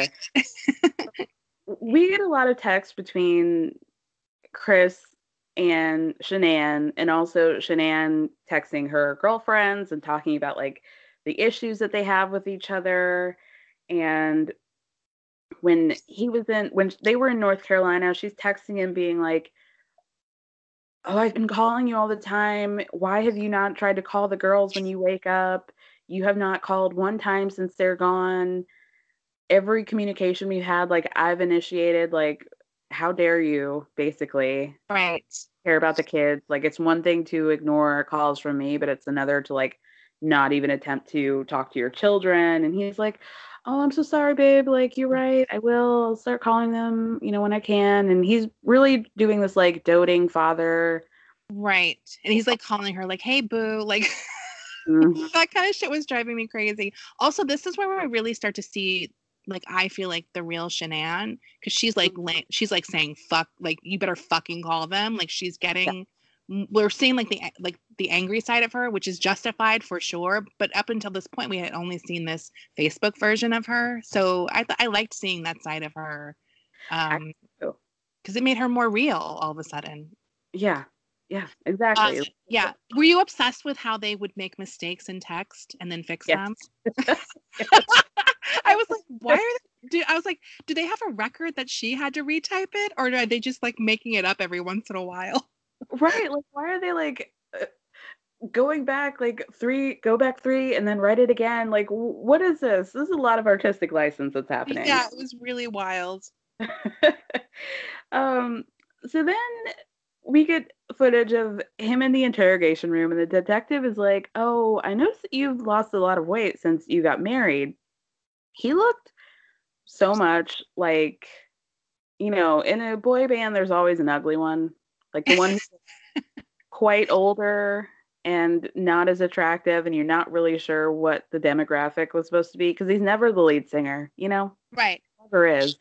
He looks just like the guy Justin from 98 Degrees. And I had to Google which one it was, but it was like the kind of slightly chubbier one, Oh. third tier boy band. Like, Yeah. you know, the the beard, but that's it's just along the jawline. Right. Yeah, his facial hair was like he had a lot of uh, changes in that, but they were always bad. I don't know what he was doing. His his wedding facial hair was just just appalling. Like, uh, yeah, but he he's definitely like someone where it's like he's not ugly, but he's not necessarily attractive. Um, I mean, if he had not like murdered his wife and his two Right. children, I would say that he was a good looking guy, but I can't do that just morally. right at this point, it's it's too far gone. Like, um, Yeah. yeah, he's definitely not unattractive, but uh, just a fucking weird guy. he gives me like youth group pastor who is really into CrossFit. Yeah, I mean, I I researched to see if they were Mormon because they had like a definite Mormon vibe to me, but they weren't. Although he is born again or something now in, in prison, of course. Of course. Typical. Typical. So as he's talking about like, oh, you know, I used to weigh like 240 pounds and now I'm like 180, the detective's like, you look really good, dude. Like, good job. That was such a weird moment. It was so weird. So then they him do a polygraph test. They bring in the woman to do it. And And she warns him. she it, this is what I'm talking about. They give him so many concessions and so many outs, especially her and the other detective. She's like, you know, um, this is a very easy way to tell if you're telling the truth or not. So if you are, that's great. But if you're not, this would be a really dumb thing for you to do, okay? Yeah, And of course, he's like, "Of course I can pass. I'm a sociopath." Fired up. I'm ready. I mean, when I, after I watched this, I think I tweeted something where I was like, "That is like one of my fantasies to see if I could pass a polygraph test." Like, like Yeah. how I would love to figure out like not that I'm planning on doing anything, but I would just love to take one and see like if I could.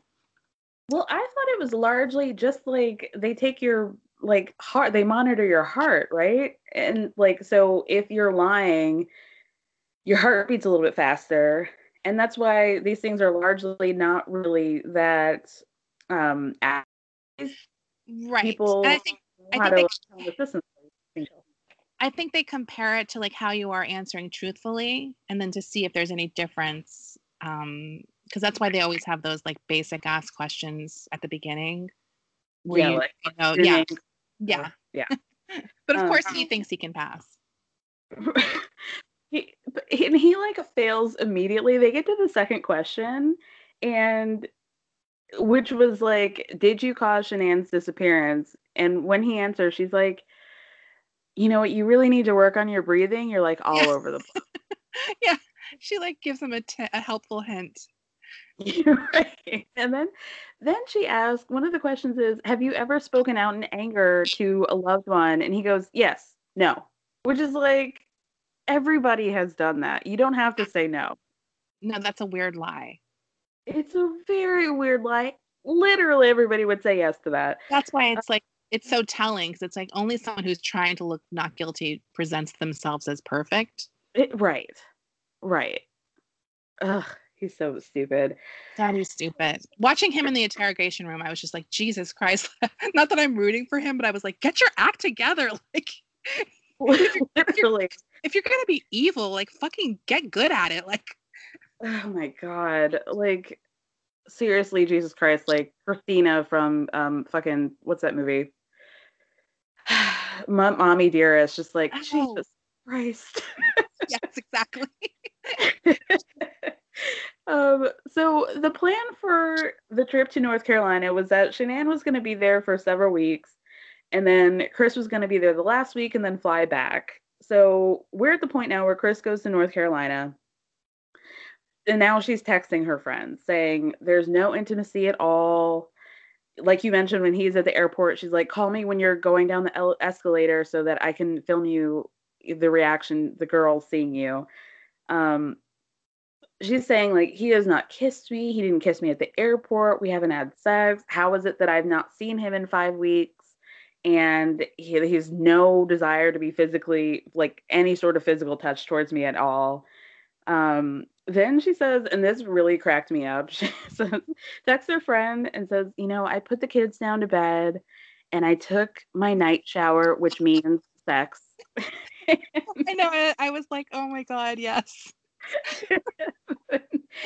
and she there's it's like interspersed with a video that, of her recording him doing push-ups. She's like, he's doing a push-up challenge stuff. like, what a nightmare for me to die and all of my most embarrassing texts get released. right. Right. She literally said he's he's do he's over here doing a ducking push-up challenge instead of fucking me. And then oh my god we see him doing this with the patches on his arms doing Yeah. push-ups. And then we go back to him doing the polygraph test and he finished it and she says it's completely clear that you weren't being honest and i think it's about time that you start. So at this point she's like trying to get him to coax him to say anything at all. She's like i could tell by your mannerisms and your demeanor that you want to come clean and be done with this so now's the time sir yeah. They're so Did you notice like at some point when they came in, I guess we'll get to it in a second, they were like rubbing his shoulders. yes i had to pause it i was like what the fuck is she doing it was so weird. I was like, this guy just confessed. Like I, mean, I couldn't like part of me was like is this like some sort of like mind control like tactic to get him to like feel Yeah. and like he did a good job by saying something but then i was like i just saw those french tips rubbing his back and i was infuriated It was Ugh. wild. so Shanann basically is like, I know he's fucking somebody else. I can feel it in my spirit. And she's like, even if he didn't like me, I know he would still want to get laid. So why is he not doing it? He must be getting it from somewhere else. Yes. Um, so this is where we meet Nicole, who is a coworker of Chris's, and they're hooking up. Basically, the entire time that Shanann and the girls are in North Carolina, they're dating, actively dating, going out places, taking pictures, What were they doing? They were like surfing down the sand dune. I surfing. Like, ugh, that. no, they had like a whirlwind romance in these five weeks. They were like together constantly. Yeah.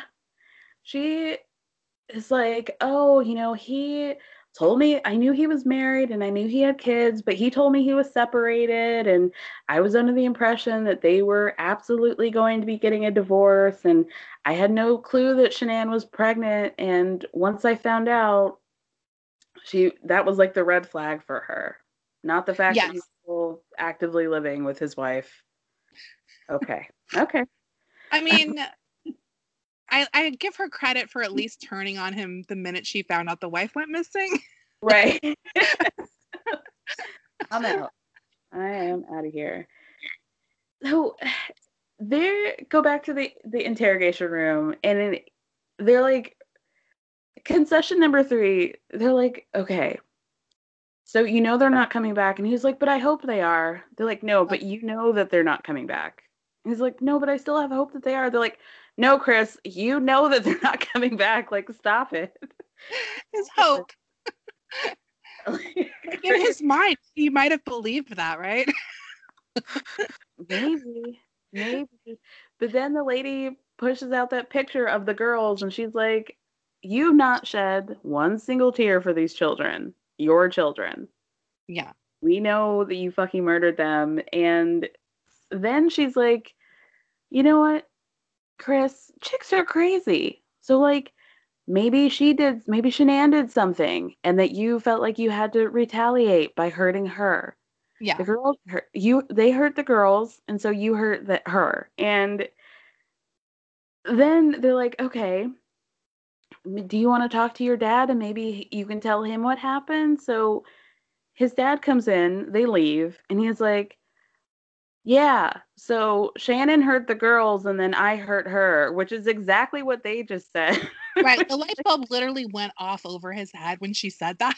like, and then he like, I, I mean, it's just unbelievable. I wonder if that was like some kind of psychological tactic. Like, it'll, it'll like make it acceptable for him to confess if he thinks he was defending the girls. Do you know what I mean? Like giving him that that reason. I also wondered, did he think that him and his dad were having a private conversation?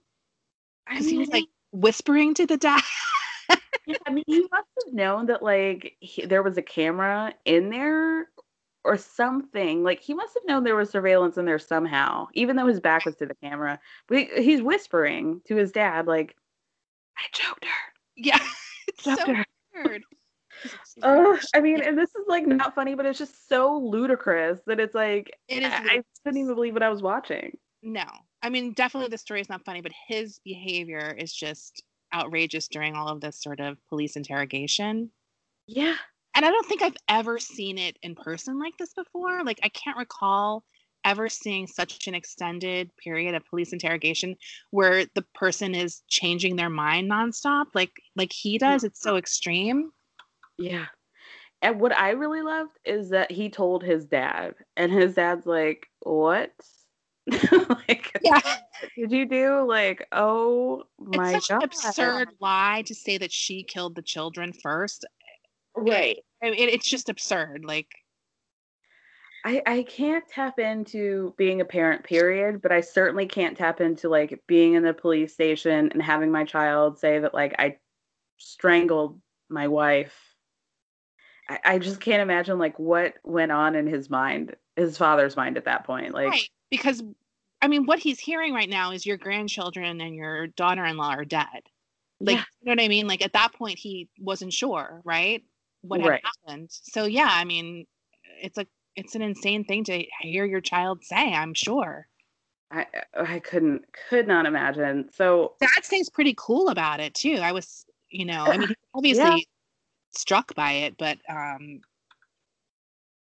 he, I mean, he's he literally is like, "Good God Almighty," yeah, and Yeah. that was basically it. that's yeah, Uh, oh my gosh. Okay, so at this point, they have a confession, not the confession, but he said something at this point. Um, so they raid the house. They take the dog, the little dachshund named Dieter, and they.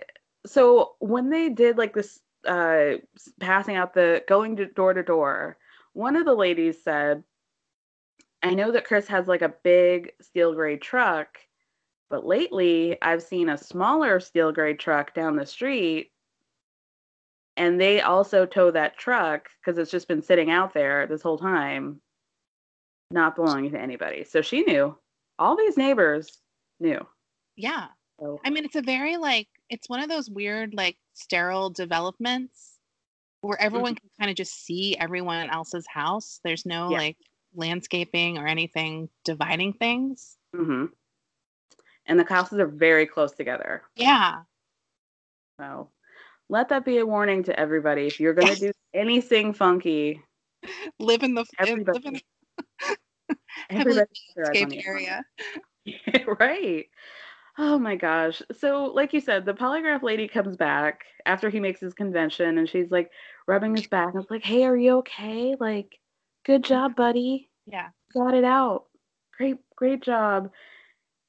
Only at this point. Asked him too. Didn't she ask him like, uh, "Are you okay with us telling Yes. the world that Shanann killed her kids?" Yeah, yeah. This is Does only it part- matter? Like, Right. this is the only part where we see him start to cry. yeah, the only time. And so they give a map of the property that he was working on, the oil field. And this was, I was like, okay, they must have known that the kids were there. right. Because how did they already have a picture from that day of the property? That would have been very good foresight. But you know what? They're detectives, not me.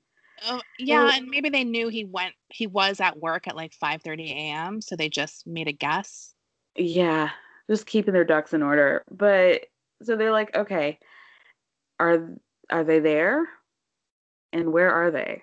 So he points out like that basically he dug a shallow grave for Shanann and that he put the girls in one two different oil tanks. Yeah. One for Bella, one for Cece. Um and yeah, like you said, they're like, Are you really comfortable with the world thinking that Shanann killed these kids? Is that like so they're trying to get like more truth out of him.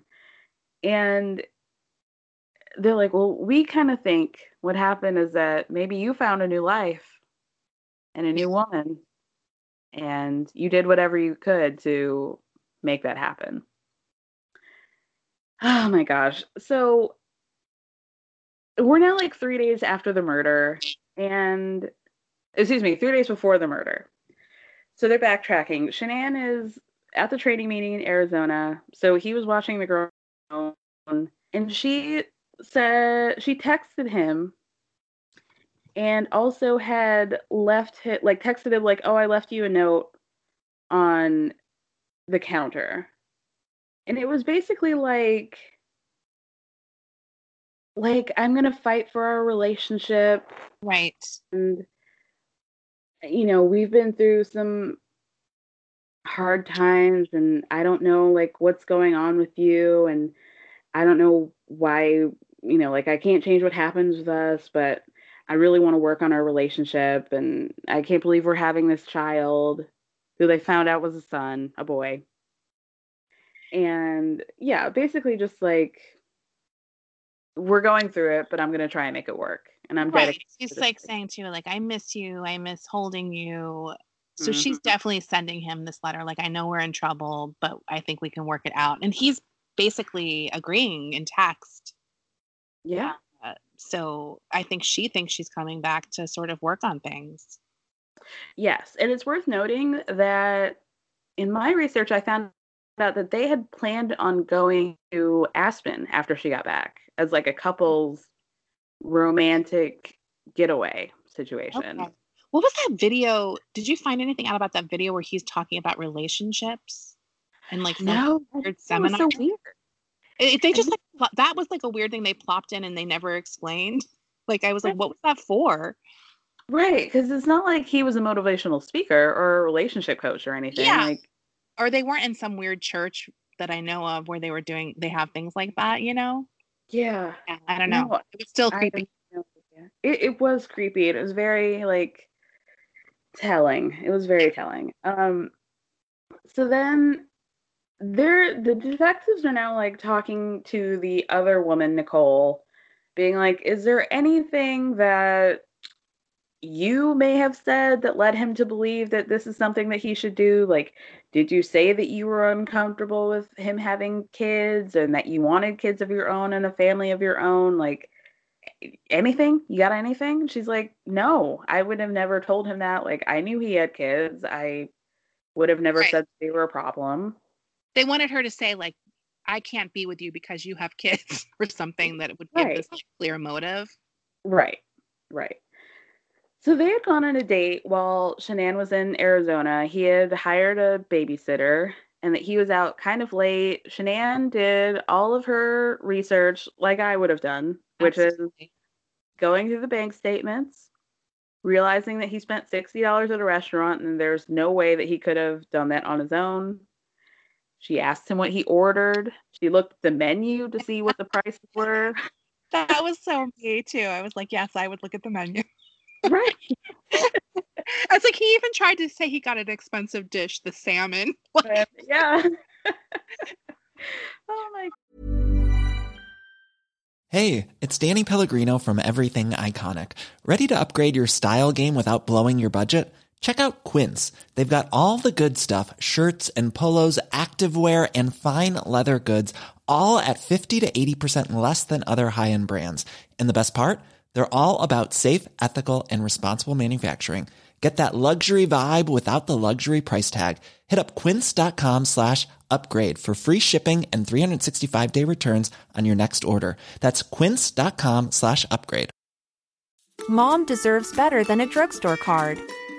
This Mother's Day, surprise her with a truly special personalized card from Moonpig. Add your favorite photos, a heartfelt message, and we'll even mail it for you the same day, all for just $5. From mom to grandma, we have something to celebrate every mom in your life. Every mom deserves a Moonpig card. Get 50% off your first card at moonpig.com. Moonpig.com. gosh. So then they kind of uh, talk very briefly about how, you know, when things like this happen, there's inevitably like seven Facebook groups that crop up and they're all investigating. And everybody, for the most part, was really on Chris's side and felt like Shanann was kind of like, she's a bitch and she forced him to kill her, basically. And right, and right. to the point where like her dad had to come out and be like, please stop. Like, this is really disrespectful. It's a, it's it's so internet that that happened. Yeah. To me because it's like, look, would I be friends with this woman in real life? Probably not. Like, but does that excuse him murdering her? like, absolutely fucking not. Like, Right. And you know the reason why? yeah, It's it's because he's insane. It's such an ugly thing about the internet, and it's just so not unexpected at all. Like, Not at all. And is you know they saw him and they're like, "Oh, he's cute. There's no way he could have done something like this." it's just like inexcusable behavior. It's so gross. It truly, truly is. So he gets arrested, obviously, because he confessed. Three months into, three months afterwards, he basically pleads guilty to all nine charges, which were like the killing of the three of Shanann and the daughters, the endangerment because she was pregnant. Right. So he got a charge for the their son. Um, there was like tampering with the body, some other charges. And because he pled guilty to all of those, he was like at risk of getting, you know, The death penalty. the death penalty. And because he pled guilty, he got off on that. So they could only charge him with uh, life. I actually I read something that her parents were fine with a deal that let him get out of the death penalty. Mm. They okayed it, basically. Interesting. Yeah. That would not be my mom. She'd be like, let, him, let him go. Yeah. Yeah, I mean, yeah, I don't know. I guess they were like, it's there's been enough death or something. Yeah, Um, I guess that's being in prison for life is pretty bad too. Uh, especially for him, probably. Yeah, especially for somebody who kills children. Yeah. You know, those people don't like that. Um, so then we get like sort of another confession, or like he's given people more of a timeline of like what exactly happened. So he's changed his tune on like she killed the kids to fully admitting that he killed all of them. Right. And he said, like, when she got home, I knew that she knew that I had been cheating because of the bank statement. And they had sex when she got back. And that was very dark information for me. And then he said that in the morning, he basically, before he went to work, was like, oh, you know, it's really not going to work between us. So she accused him of cheating and told him that, like, you'll never see the kids again. So that's when he killed her. That's what set him off, supposedly. Yeah. But what a weird conversation to have at five. Like, did he like wake her up to tell have this conversation at five a.m. in the morning? Like after having sex with her? Like what?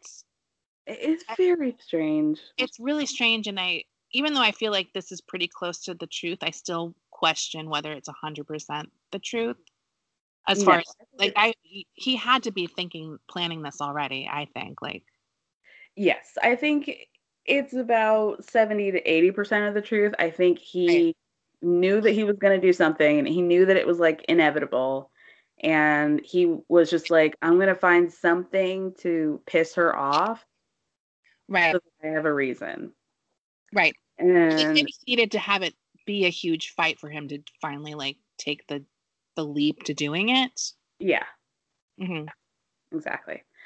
So then he says that their daughter came in to the room and she was like, "Oh, what's wrong with mommy?" Because at this point she's gone. She's Mhm. laying face down on the bed. And basically, he wrapped Shanann up in a sheet, put her in the car. The girls are asking what's wrong. He puts them in the back of the car. He buries Shanann and then kills them. And he like sheets over their head and like smother them basically.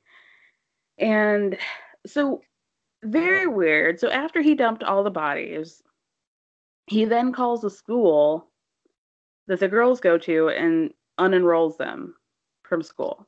Right. Stupid. Doesn't I- he? Also, he he also put like calls a realtor, right? He called a realtor. Um yeah, and then also called Nicole to talk about their future together. Ugh.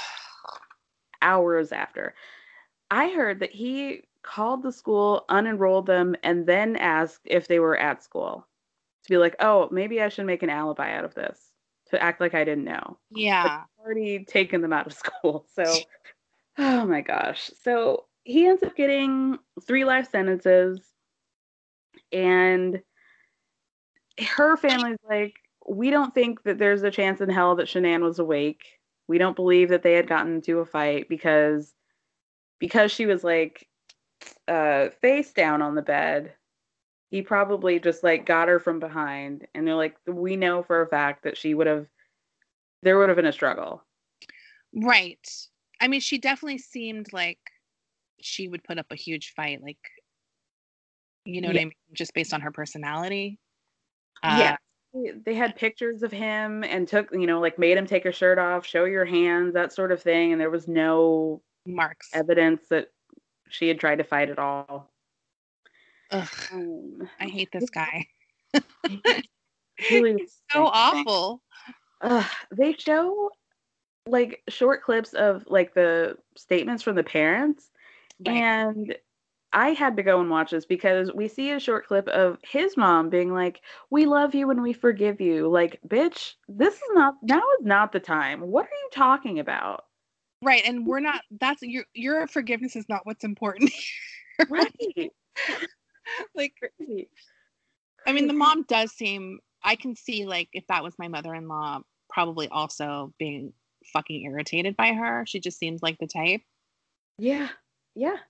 So I went and watched it. It was like a 15 minute thing. I just wanted to see like based on that short clip that we saw in the documentary, I was like, let me go and watch the full extent of what she says. Okay.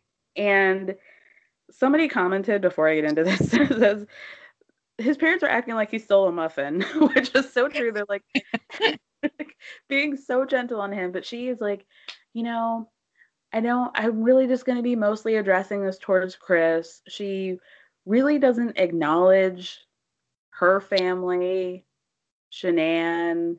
At one point, she calls Chris a uh, a good father, Ugh. and she's basically just talking about like how much she loves him and how like this has affected her. She doesn't really mention the girls at all she does call it like needless and I don't know what happened, but she doesn't like say like I feel so bad for her parents. I feel like no remorse towards the actual action that took place like my family's gone and in that we can unite eh, because our families are not gone. Like not yeah. really. Not really. Look, let's take Shanann out of the equation because clearly they did not like each other. It's still awful. That's yeah. her grandchildren. like he killed her grandchildren. Like how is she not fucking disgusted like to the point of vomiting that she's so upset that her grandchildren are dead and her son fucking did it? Like it, it, I don't get it. I don't either. It is so wild that she said any of the things that came out of her mouth. Like she it it was like they had no connection towards Sh- Shanann and her family and literally it was truly like I I cannot believe it.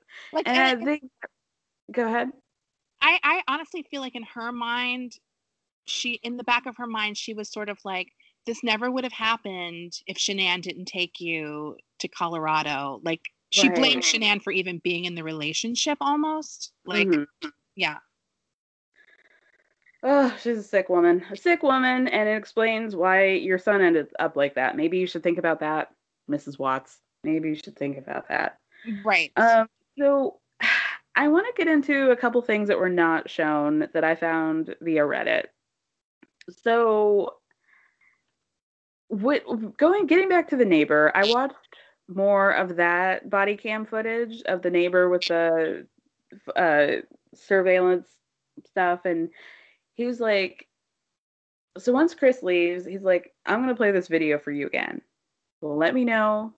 This neighbor knew all the tea about Chris and how he acts and what he does and how what is normal and what isn't. Like he has been watching this man.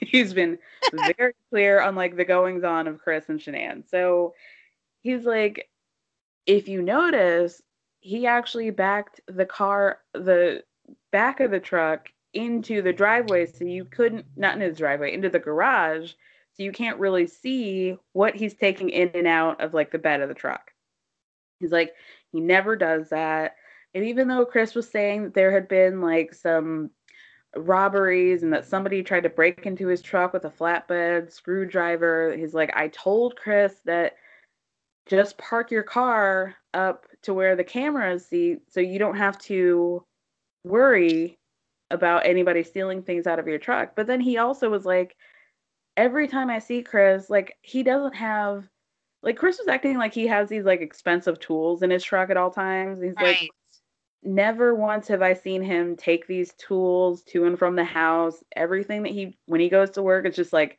a backpack and a water bottle and a lunch pail. Like it's nothing expensive or anything yeah, like that. Like the Mrs. Kravitz from Bewitched, just kind of right. like right, right. And then he said like I was actually kind of worried before she even went missing that maybe he had done something to her when she went to Arizona because oh. they had he's like because you see how close their houses together. He's like yeah. we hear them fighting all the time and we hear him going crazy on her. And we thought like this was kind of inevitable. And i guess he has a wife and the wife was like i yeah like it would ping to me as weird that she would basically go to arizona immediately after that north carolina trip because i guess the wives had been talking to each other and shanann had told her that they were having issues. Oh interesting. Yeah so truly he had all the tea like all Yeah. of it. So eh, he he had a lot of a lot of evidence and he was like you know chris never talks this much. He said did you notice that he kept telling you why he brought the truck up. He said he told you over and over it's like he's trying to build up an alibi as to why he would back his truck up. Like when she was in North Carolina, he kept taking her car out of the driveway and putting it down the street and taking it in and out and in and out. And just like a bunch of weird stuff. Um there were some weird things with Nichol the mistress and somebody had written out a complete log of basically every event that happened bet- like prior to Shanann going missing and up to the confession. So the night, so she went missing.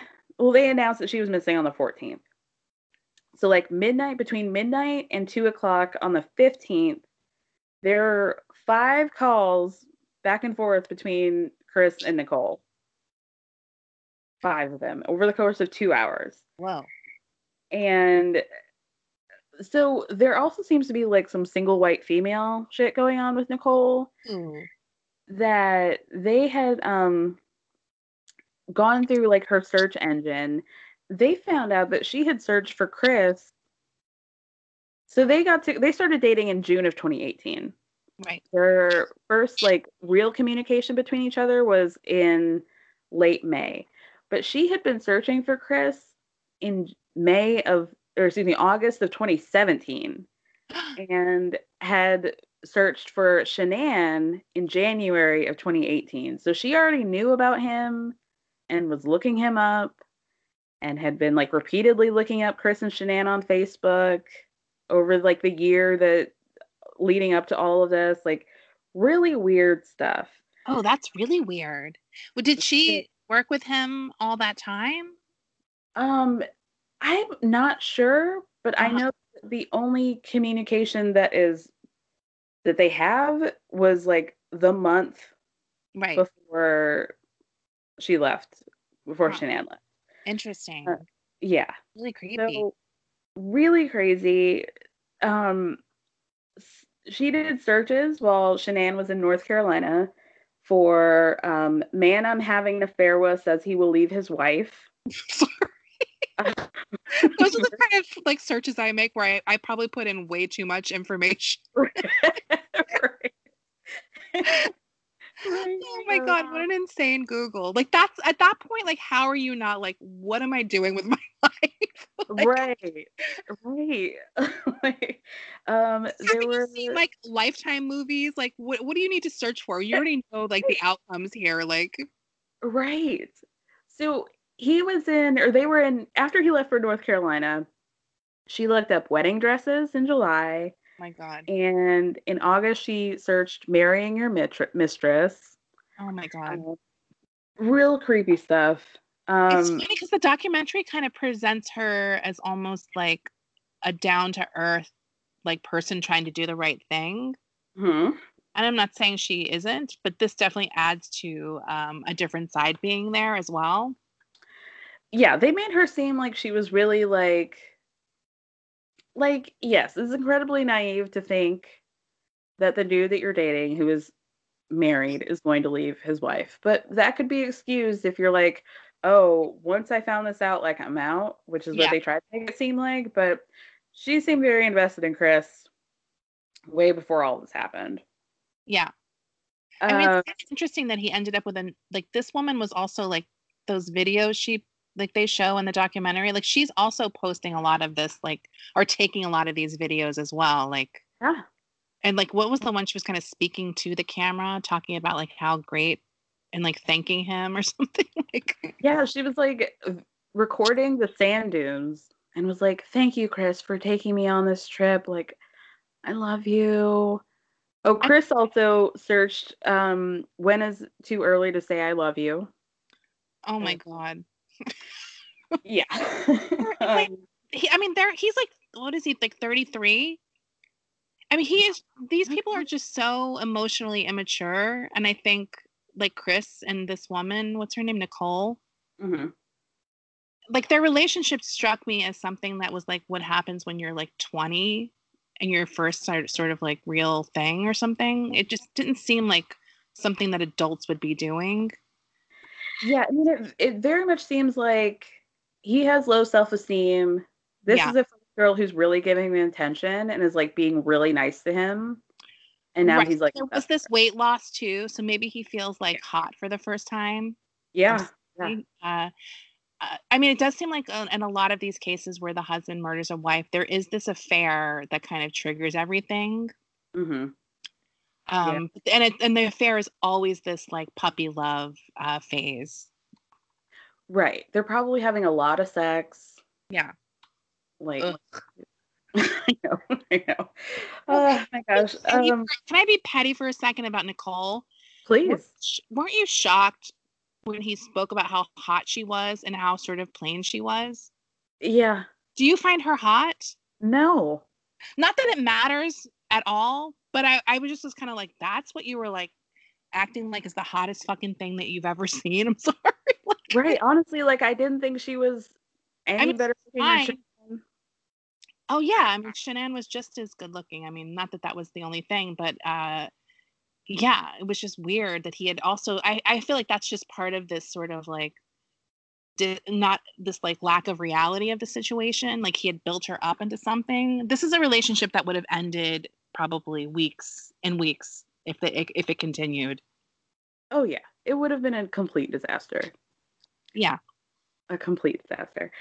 Um, so another, the last chilling thing that I found was that days before the murder, Shanann had posted a picture on Facebook of a doll wrapped up in like the twister mat,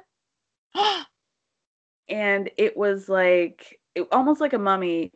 It was the doll was on a couch, and every you couldn't see anything about of the doll except for feet the leg like the bottom half of the legs and the feet.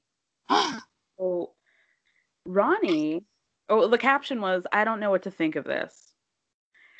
So chris's dad ronnie like before he made or either right before or right after he made his confession was like trying to give more credence to the theory that she had strangled the kids saying like oh she posted this picture on facebook and i know that bella would have you know like she puts she you know like dresses dolls and like whatever but this is very sinister and i don't think that like based on bella's you know spirit that she would have done something like this like this is really dark and creepy Right. so he tried to pin it on shanann but actually they went through the logs and found out that chris sent that picture to shanann Oh. And it was actually him he sent it to her while he was at work And it was the daughter who had wrapped up the doll. no they the think that he did it and sent it to her Oh. That's Yeah. creepy. Yeah. It's it was very tightly wrapped. Like I don't like how old were those girls? Like four, three, and four. Uh, I think they were little one was just turned three, and then Yeah. the other one was maybe almost maybe four, or some almost five. Yeah, it was. That's she was definitely more um aware, the older one. What was Yes. Bella, because I mean, there's some awful things they talk about when she was killed, um, but she was definitely more aware of what was happening. Um, so I tend to think Right. that that's closer to five, probably. Yeah, but the way the doll was wrapped up is like, I I don't think that it toddler would have been capable of wrapping up a doll like that. Like you needed an adult hand on that. Right. Like it was too white Maybe tight. helped her or something. Yeah. Like if that's if she was involved at all. Yeah. Ugh. And, and like the Twister thing, Twister mat's pretty big. Yeah. That doll was wrapped up like a burrito, like a tight burrito. That's It- just a creepy detail. It's very creepy and it almost seems like ugh, like I don't know, he just I mean, then after at the end of the documentary they do these facts about how like you know, most women who are murdered are murdered by their husbands and it's almost always premeditated and you know, woman three women are killed every day by their husbands or their partners and you know, just like really awful facts. what did you think about the documentary slash the story as a whole? Um, even though I had kind of loosely followed the case, I didn't have like a ton of in-depth information because I I kind of like do a lot of crime cases. Yeah. It's like I can't focus on all of them and I definitely knew enough about this one, but not everything. I just thought in general, um, the Netflix crime documentaries have been so bad lately Mhm. Because I think they're pushing them out really fast. I thought this one was like one of the best crime documentaries I've ever seen. I loved the way they they basically just used all this footage and made the story. It reminded me of this documentary, like the sports documentary about the Bronco chase. Um, and they just used news footage of that week um, for several other sports events that were happening, but it was really effective. So it kind of reminded me of that um, Yeah. documentary. Um, I don't know. I liked it. I thought it was really. I like seeing the people, and I like, I like them sort of like the, we learned the story through their their life. At least what was presented to us on Facebook and in these um, you know recorded sessions where he's like basically confessing. Um, I, I felt like it was really revel like we learned a lot about his character, I think, or lack of character. Yeah. uh, by seeing him constantly change, I just really I liked seeing that constant change, especially knowing how fast it happened. This was not someone who was beaten down for weeks and finally confessed. Mm-hmm. Yeah. I, now that now, now that you're bringing the Netflix of it all, I'm wondering like if this was sold to Netflix because, like you said, Netflix is known for like stretching some shit out into like a six to eight to twelve part series. Right. And I'm kind of shocked that that didn't happen, especially given how much footage they had. Maybe they've been listening to my specific complaints about how these docuseries are entirely too long. We don't need all of that information. It really told the whole story. And Yeah, and oh. as much as I like some speculation, it can go too far to me. Like I don't know if you saw the Madeleine McCain one. Oh, I couldn't even finish it. I couldn't finish it either, and it's like I'd love to see something great on this case, but I don't feel like listening to two, you know, hours of bullshit that I know is not true. Like that Madeleine McCain doc was like 17 hours long. It, I like I could not believe and I'm very much a completionist and especially when it comes to true crime and I'm like I, I I can't invest as much time in this case like you guys are talking about every little thing that is really not relevant to the story. You know, I saw you mention to that Rachel to Rachel the other day, and I'm the exact same way. I think you were talking about Melrose Place. Um, but I have to finish it. Like when Rachel tries to get me to watch 90 Day Fiance, she's always like, "Oh, just skip those seasons." I'm like, "No, I have to watch everything in order, how it was presented." Like I found a list of how to watch 90 Day Fiance, like all the different shows, like in what order they originally presented. And that's like kind of what I'm doing right now is going through them. But she's like, just skip that one. I'm like, no, I have to.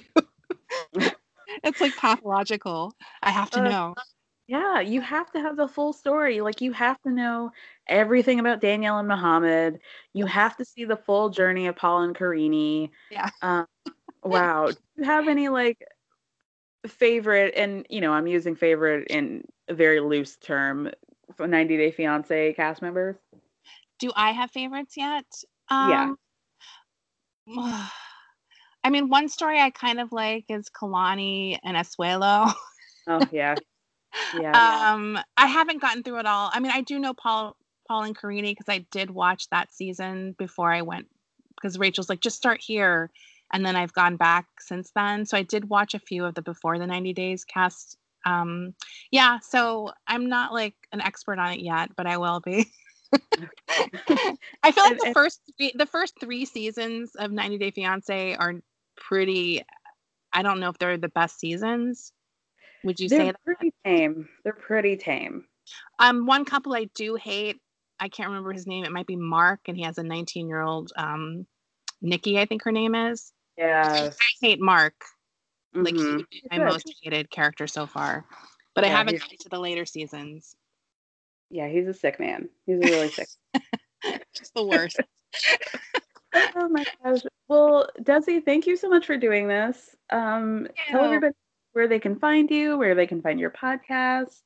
Oh, so my podcast is just Hollywood Crime Scene. It's everywhere podcast, whatever, whatever the Yeah. phrase is. Uh, and then I'm just Desi Jed on Twitter. Um, if you want to follow me there, I'm very Yeah. active. I'm sadly very active on Twitter. You're a great Twitter follower, though. You really are. Thank you. Well, you have such a good day. Thank you again. Thank you. Bye, girl. Bye.